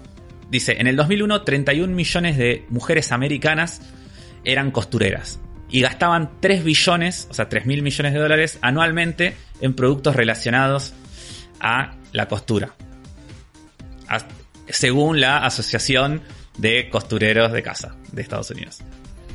Entonces, esto como que no surge de, solo de un- una boludez, sino que era como había una intención acá de eh, penetrar en este mercado, sobre todo en el mercado de mujeres jóvenes, tipo de 15, de entre 15 y 30 años, que permitir acceder a esta especie de máquinas de coser digitales, pero de forma mucho más económica. Entonces, ¿cuál es la, ma- la manera más fácil de meter una computadora en una máquina de coser? Conectarla a otra computadora. ¿Y cuál es la computadora más barata que puedes conseguir? En esa época que no existían los smartphones. Un Game Boy. Me encanta. Entonces, así es como surge la idea de este software, que el software original que tenía esta máquina era este que estaba a la captura que se llama eh, Raku Raku, que supongo que significará algo como a una onomato- onomatopeya de coser ahí en japonés. Probablemente. Y, y esto en, en Japón lo hacía la empresa Jaguar. La idea era como sacan un montón de modelos con esto. Al principio que te venían sin, sin la Game Boy porque aseguraban como que ya todo el mundo tiene una Game Boy en Japón. Pero después más adelante eh, empiezan a sacar un modelo deluxe que te venía con el Game Boy específicamente. Bien. Eh, esta máquina costaba eh, 700 dólares, que puede parecer un montón, pero eh, recuerda que estamos hablando de una máquina que cuesta 700 dólares contra otra que puede costar 5000. Claro. O sea, no. No es que esto. Esto después lo ve la, la empresa también que fabricaba máquinas de coser Singer y decide llevarlo a Estados Unidos. Eh, también en el año 2001. En ese año lo muestran en una feria de hogar tipo muy grande que hubo en Estados Unidos y las repercusiones fueron súper positivas. Es como que todo el mundo que lo veía en la feria decía, no, esto está buenísimo, redada, está re bueno. Y como que sobre todo tenía, parecía que había captado automáticamente el interés de, de la gente más joven, de las chicas más jóvenes que, que practicaban este, esta técnica. Porque eran las que más estaban acostumbradas ya a manejar tecnología, incluso algunas tenían Game Boys y entendieron al toque cómo funcionaba eh, esta máquina. Cuestión es que sale al mercado y lamentablemente no, no tiene el éxito que, que esperaban. Salen incluso, esto sale para conmemorar los 150 años de Singer. Entonces, tipo, tiene como, ves, ahí se ve justo en este momento, como el logo de 150, aniversario 150. Eh, no hay datos oficiales de las ventas, pero bueno, poco tiempo después la empresa igual quebró. Eh, no pudo competir contra el cambio tecnológico que se le venía. Y esto fue como un intento de posicionarse como una versión alternativa y de bajo presupuesto para estas máquinas inteligentes. Y que lamentablemente no funcionó. Y que hoy en día, o sea, nosotros vemos atrás y decimos, "Uh, qué bizarro. La Game Boy tenía un periférico que era una máquina de coser. Pero había toda una lógica detrás de esto, ¿no? No es que fue Claro. una falopeada. No, no sale de y nada. listo. Claro, no sale de nada. Una intención de, de- de ser un producto útil en el mercado posta. Y el coso de Mario que vimos después es un software extra que salió después para este sistema. Claro. Pero que originalmente era nada, eso era como para coser y funcionar eh, posta. Así que bueno, hoy, hoy todos aprendimos que en un momento hubo una máquina de coser oficial de Nintendo. y que ustedes la, la pueden conseguir hoy en día si quieren todavía. La pueden, se venden en eBay y esas cosas. Y pueden llegar a tener una de ustedes. Que son muy lindas, muy facheras. Muy de, de esa época, ¿no? Muy de fines de los 90. Con ese, con ese eh, plástico de color transparente. Y muchos bordes redondeados. Así que, nada. Hoy aprendimos algo lindo. Me No encanta. sé qué piensan de, to- de Me todo encanta. esto. Me gusta pensar en un mundo paralelo donde esto fue un recontra éxito y salieron un montón de periféricos para Game Boy. O sea, ya hubo periféricos Bueno. para Game Boy, pero digo, conecta tu Game Boy a cosas. Quiero. Acá, eh, software descartado para esto y van a salir también, como así con el de Mario, van a salir otros de Pokémon y otro de Kirby. Y ambos tipos se, se descartaron después cuando, Claro. Al- cuando no resultó. Yo creo que esto es consecuencia de que alguien metió un cero de menos en un Excel. Porque no tiene sentido. y no tiene sentido esto. Por más de que haya un mercado de, de mujeres estadounidenses muy adeptas a la máquina de coser, no hay chance que el relación costo, este tiempo y beneficio de hacer un parche de Mario sea más barato que comprar un parche de Mario que hacer toda esta gilada. Este. No, igual, eh, no, esto no era solo para hacer el parche de Mario. A ver, por eso dije, el software original, que se llama Raku Raku. Claro, no te Eh, permitía, te permitía hacer tramados. Lo, lo, lo, lo vimos, sí, te lo vimos hacer eso. lo que... No, Sí, sí, te permitía hacer lo que vos querías. Sí, no hay chance, Eh, no hay chance que funcione como, como producto esto. Es fantástico como objeto de novedad igual, pero Claro, y bueno, lo, por lo que terminó fracasando esto es porque en realidad eh, como que hubo como un problema de demográfica también, porque, o sea, si bien la gente joven como que lo entendía, eh, no podían acceder al producto porque era caro, y la gente grande, que era que sí podía acceder al producto, no lo entendía, Claro. porque no podían manejar el Game Boy. Entonces es como que terminó quedando ahí en un limbo de que nadie lo, lo pudo aprovechar. Estoy Así que esper- bueno, si está esperando en el video que ella, que ella haga una un, tramadito con la máquina de coser o algo, pero no pasó. Y no, debe, debe ser más difícil. de lo Debe ser re difícil. Debe Debe ser ser- re difícil. no, pero bueno, así que vayan a darle un. Vayan a dejarle comentarios a esa chica, Kels- Kelsey Lewin. Eh, y dejan, déjenle comentarios acá que vienen del video. De, ese es un video de hace dos años encima, del 2018. Bien.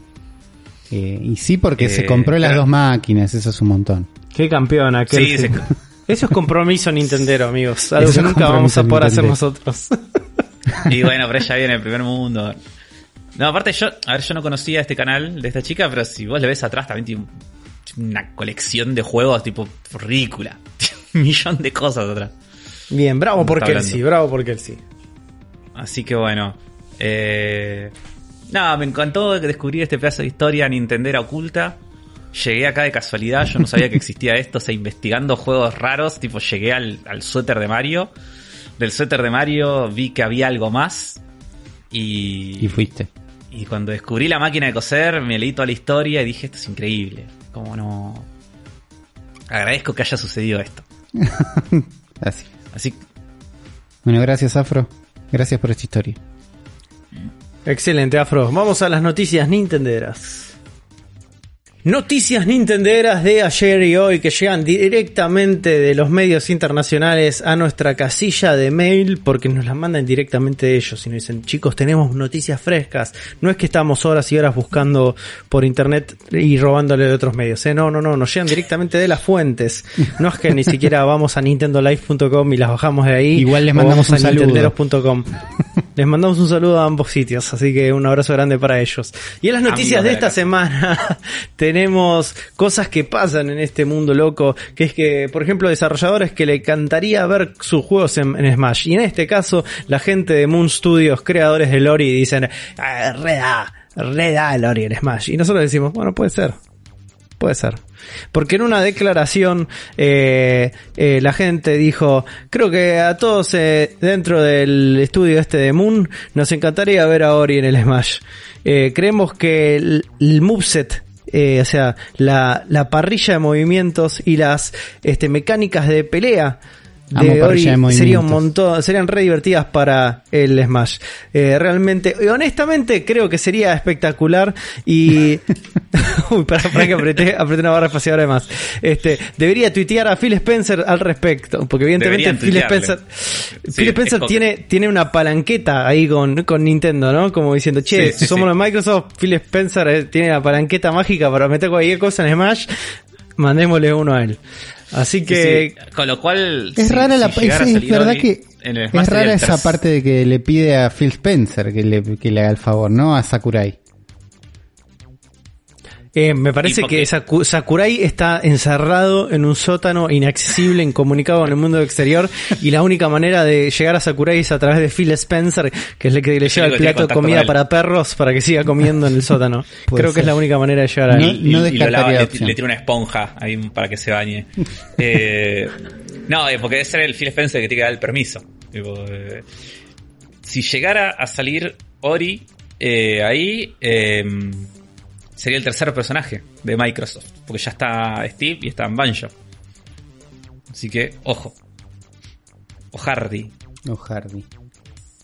Eh, Debería Harry Ori, Ori ya tiene, esto no lo sabía, pero Ori ya tiene un cameo en el clon de Smash 2D llamado Rivals of Ether bueno. como un personaje descargable. Me parece razón suficiente para que no esté. Sí, lo había visto Es tipo, transaste con el clon.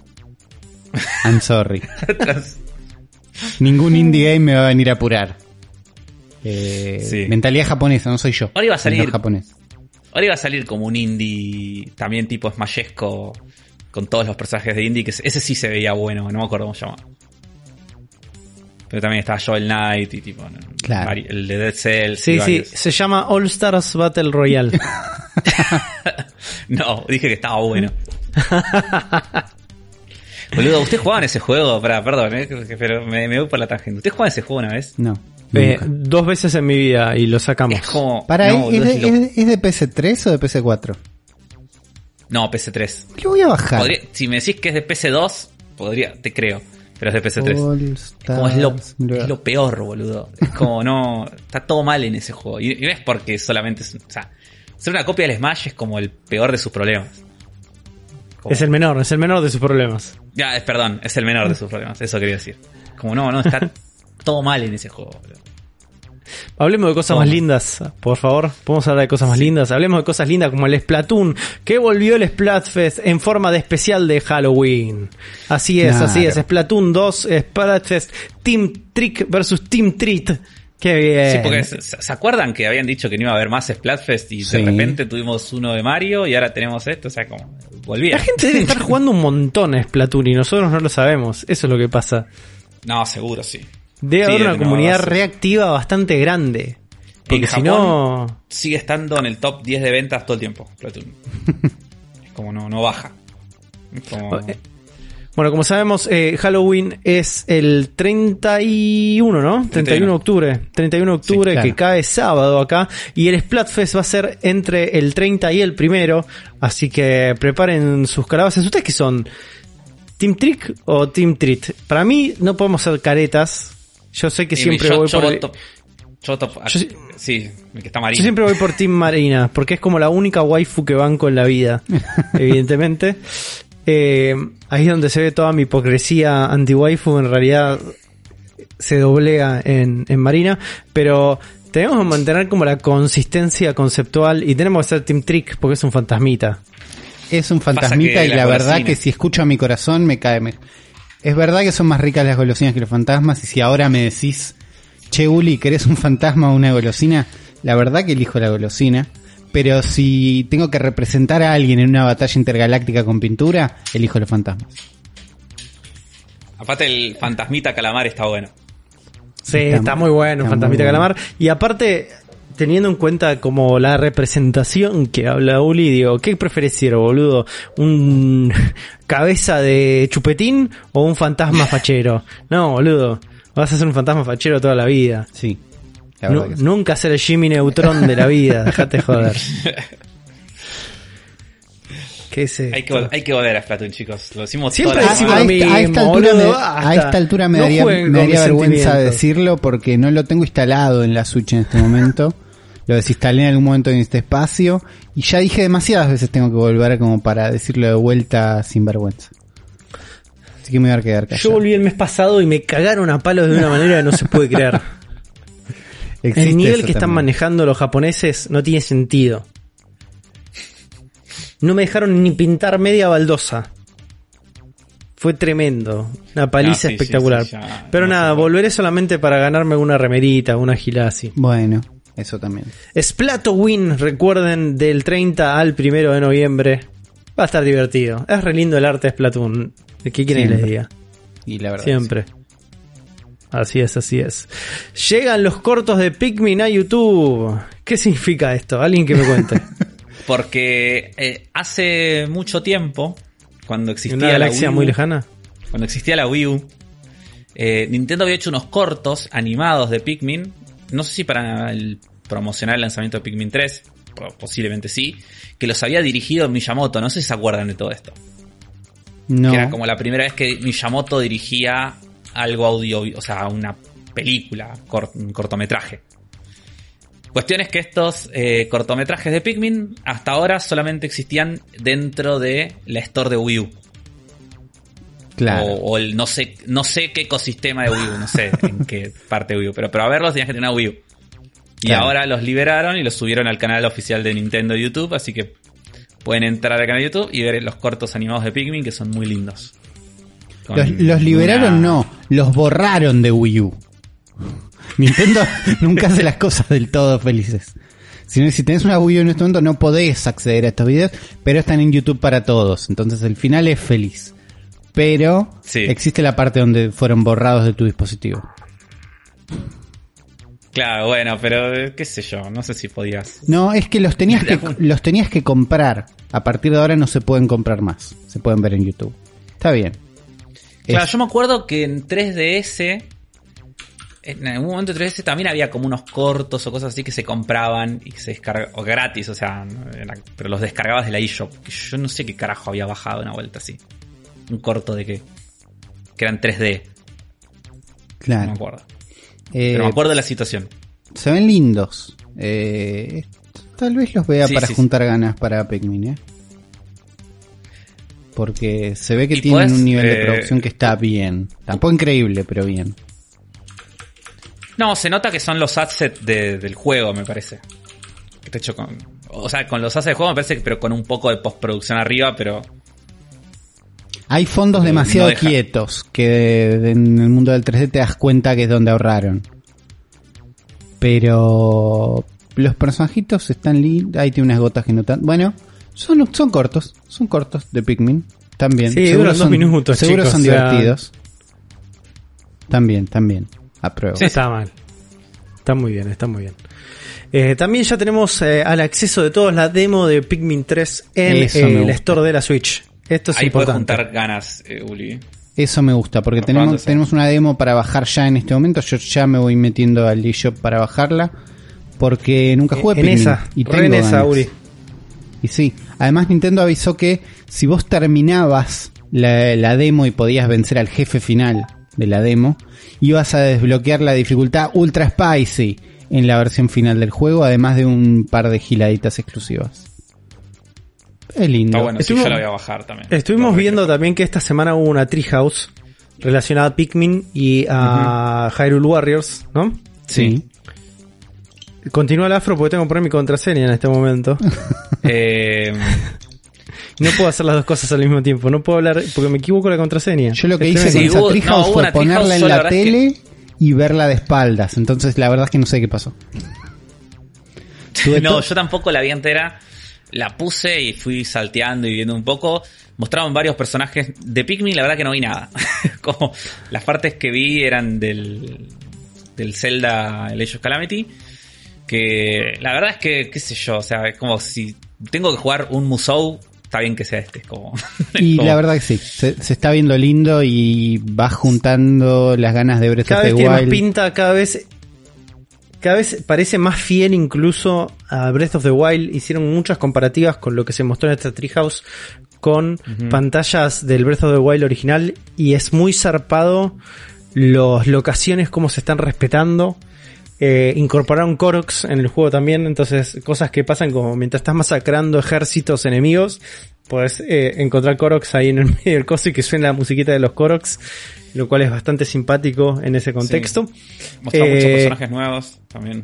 Sí, y se, se, sí, se, ve, se ve espectacular, el gameplay se ve divertido, pero también mostraron cosas del Pikmin y del Pikmin, digo, yo no estaba tan convencido hasta que vi esta Treehouse. Y dije, ok, Apa. esto ¿Ah, sí? parece muy divertido. Mostraron lógicas de la modalidad coop que parece bastante divertido. Mostraron un modo que se llama como, no me acuerdo se llama como Crazy Bingo o una gilada así, donde es un modo competitivo para jugar entre cuatro personas donde tenés que hacer una recolección de ciertos recursos o ciertas tareas y hacer como una cartilla de bingo, que el primero que hace una línea gana.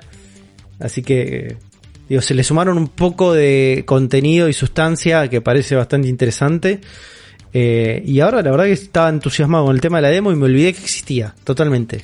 Sí, yo yo siempre quise jugar Pikmin, nunca jugué a ninguno.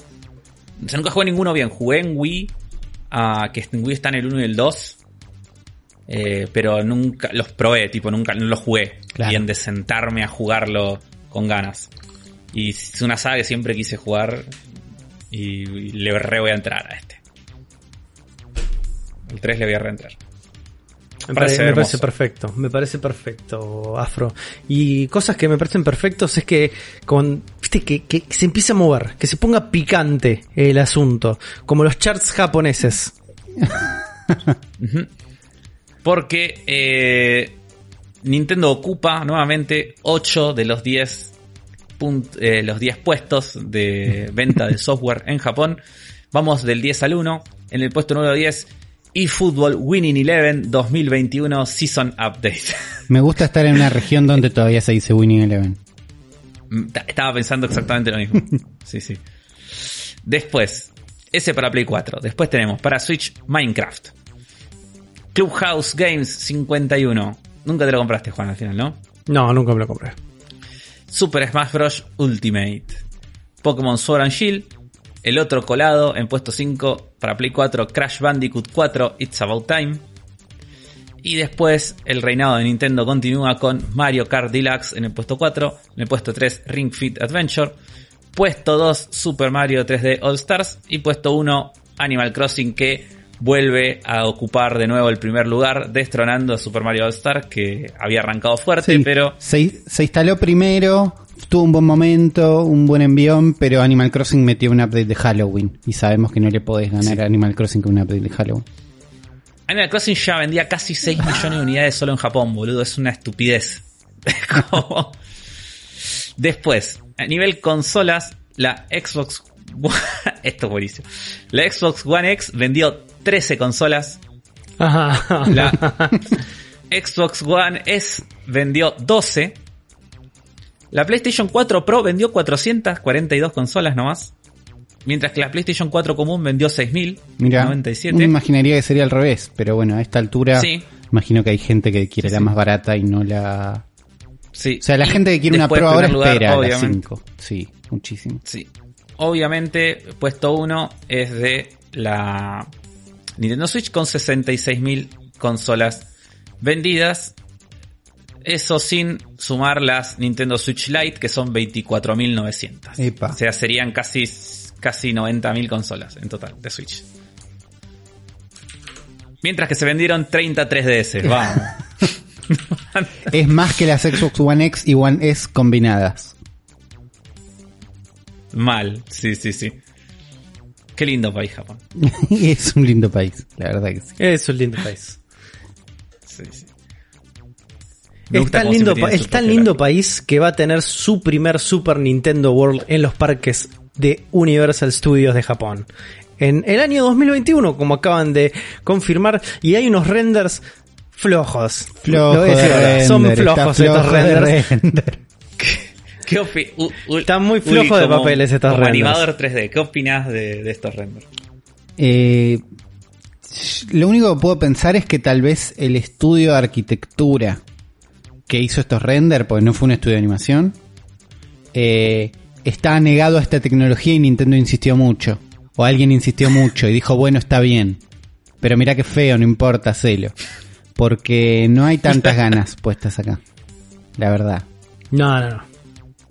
Están re flojos estos renders de New Mario Café y el store de Mario acá. Y un par de callecitas de lo que Sí. valdría a ser el Super Mario World. Eh, he visto, he visto mejores renders en desarrollos inmobiliarios en la Argentina. De la reta. Sí. Pero lo que sí está muy bien son las fotitos de las comidas. ¿Eh? Está bueno. ese, jugo de, Mario Luigi está buenísimo. Es como un Mario. juguito heladito, ¿viste? Como. Sí. Está muy bien, ¿viste? Con los bigotitos, esos waffles raros que están Es- ahí. Eso tiene una pinta, crema. boludo. Están muy bien, uno tiene uvas, el otro tiene este frutillas. Está bastante bien eso, ¿eh? Sí, es Qué como gana de que en- comerme, en el- no sé, es en- como un sándwich de raro. Es como un taco de dulce. Un taco dulce, pero con forma de Mario, con forma de Luigi. La verdad que en este pequeño marketing es cuando decís, sí, restoy. La verdad que restoy, no hacía falta el render. Y Eh. después ves la foto del store que parece un chiqui de la matanza y te querés morir. No, no, el, el, el store de la, de la tienda de ropa es el peor. Es como que ese- alguien lo diseñó es alguien que no, no tiene peor. ganas de, de hacer algo de Mario, ¿viste? Sí. No tiene ganas. Pero aparte, no tiene ganas de vivir directamente. Es como. Pero parecen tipo los. Cosas de principio, los, ¿viste las animaciones que venían con las placas de video? De Claro. la Voodoo 3DFX, bueno, una cosa así. Como- Sí. Todo tiene el mismo material. O sea, Sí. o sea, ojalá en algún momento de nuestras vidas podamos ir. Sí. La- y si vamos, la vamos a pasar joya y nos vamos a comer un taco en forma de sombrero de Mario y tomar ese juguito loco de Luigi y gastar Tomarle mucha guita en, pelotudeces, en pelotudeces y la vamos a pasar re bien, pero me mandaste el peor render, amigo. Es, eh, me mandaste el peor No, render. Me- pero- me- Claro. casi lo- me das ganas de no ir y irme al Parque de la Costa, mira. Puede ser que Parque de la Costa tenga mejores render. No, no, mentira. Lo que tiene es el merchandising. Cuando ves eso decís, ah, estoy. Tienen que mostrar más eso. Tipo el vasito de Luigi, ya estoy. Me da sed. ¿Serán render o son fotos de verdad? La- Las comidas. Y para mí es foto de verdad. si son renders de comida, son muy buenos renders de comida. Debe ser foto de comida, obviamente tuneada, probablemente, ¿no? Es Claro, tipo claro, son Fotografía este, de producto. hechos por un ecónomo, viste, como Claro. armados para foto. Lo comés y te morís, Sí, todo eso, eso. que está ahí no es crema. Es, No, es obvio. espuma de afeitar. Es Tipo, espuma de afeitar que te morís. Todo te morís. Pero riquísimo, no importa. Estamos hablando de ganas de ir, no de comer. El render no logra eso. Así que bueno, ojalá en algún momento de nuestras vidas podamos ir a Japón y hacer un episodio exclusivo desde Japón del cerebro de la bestia, Ojo. ¿no? Sería muy lindo. La Sería gente puede lindo. colaborar para eso. Patreon.com barra zona Pone- fantasma TV. Los links de Mercado Pago en la descripción. Pongamos objetivos un poco más realistas para la gente. No le pongamos tanta presión, seamos buenos. Es mucha presión. No estábamos pasando momentos fáciles. Es bastante presión. Vos ponés que atrás lo tenemos a Toronja Arenosa desgarrándose las vestiduras para llevarnos a Japón. No le podemos hacer eso a Toronja Arenosa. A gente papita le vamos a hacer eso. Es verdad no le podemos gente hacer eso a gente no papita. No La se re merece esa presión, chicos, no se merece esa presión. Pero bueno, vamos a dar por concluido este episodio del Cerebro de la Bestia. Muchas gracias por acompañarnos. Eh, gracias a gente papita, Toronja Arenosa, toda nuestra verdulería de amigáforos que tenemos ahí dando vueltas, pues básicamente. Mal. Son, son unos seres hermosos, todos ustedes son unos seres hermosos. Eh, Uli, ¿a qué le querés dedicar este programa? Este programa se lo voy a dedicar a los drogadictos que pensaron que el primer nivel de las aventuras del oso Wally era divertido. Nada más. Es la única manera de poder disfrutarlo, Tal vez. bajo la influencia. Pero en este programa es para ustedes. Un beso para ellos, un beso para ellos. Afro, muchas gracias por tu sección. Gracias a ustedes por el espacio, como siempre. Y les recuerdo a todos que pueden seguirnos en nuestras redes sociales, arroba la bestia pod en Twitter, en Instagram, donde estamos ahí constantemente encontrándonos en distintos medios y distintas formas, en formas de stories, en formas de texto directamente en Twitter, alguna fotito ahí dando vuelta. Cosas pasan ahí adentro, así que los invito a ser partes, pueden ser mejores amigos en patreon.com barra zona fantasma TV y en Mercado Pago, links en la descripción de este episodio, Zona Fantasma TV en YouTube, donde van a tener la versión audiovisual de este podcast y además acceso a un montón de contenidos en nuestro canal, desde streaming semanales a otras cosas que no sé, ya no pasa de otras cosas, pero streaming semanales que están muy buenos, así que vayan ahí, los van a lo van a disfrutar y la van a pasar muy pero muy bien. Este y bueno, creo que eso es todo, ¿no? Me estoy olvidando de alguna red social, alguna más. Armada Fantasma, el grupo de Facebook. Ahí entran, está todo el grupo de gente. Hay wallpapers, wallpapers oficiales con la cara de Afro y la cara de Uri. Y algunos de la cara de Afro y la cara de Uri besándose. ¿eh? Pero con bigotes de Mario y Luigi. Ajá, cambia todo. conceptualmente. Hay, alguno, hay, algún sector del fandom que, apreciaría eso. Existe. Yo lo apreciaría y no soy del fandom. Todas las personas que tienen un wallpaper feo en este momento lo aprecian. Claro, claro. Así que bueno, he concluido esta edición. Nos vemos en la próxima y recuerden, siempre se puede ser un poco más cerebro, pero de la bestia. ¿No? Sí. Así es. Nos vemos chicos. Adiós. Ah, no, pará, no lo dije, no lo dije. el cerebro de la bestia y esas cosas. Ahí está, sí, bueno, pero a veces hay que decirlo. hay que decirlo. Hay que decirlo.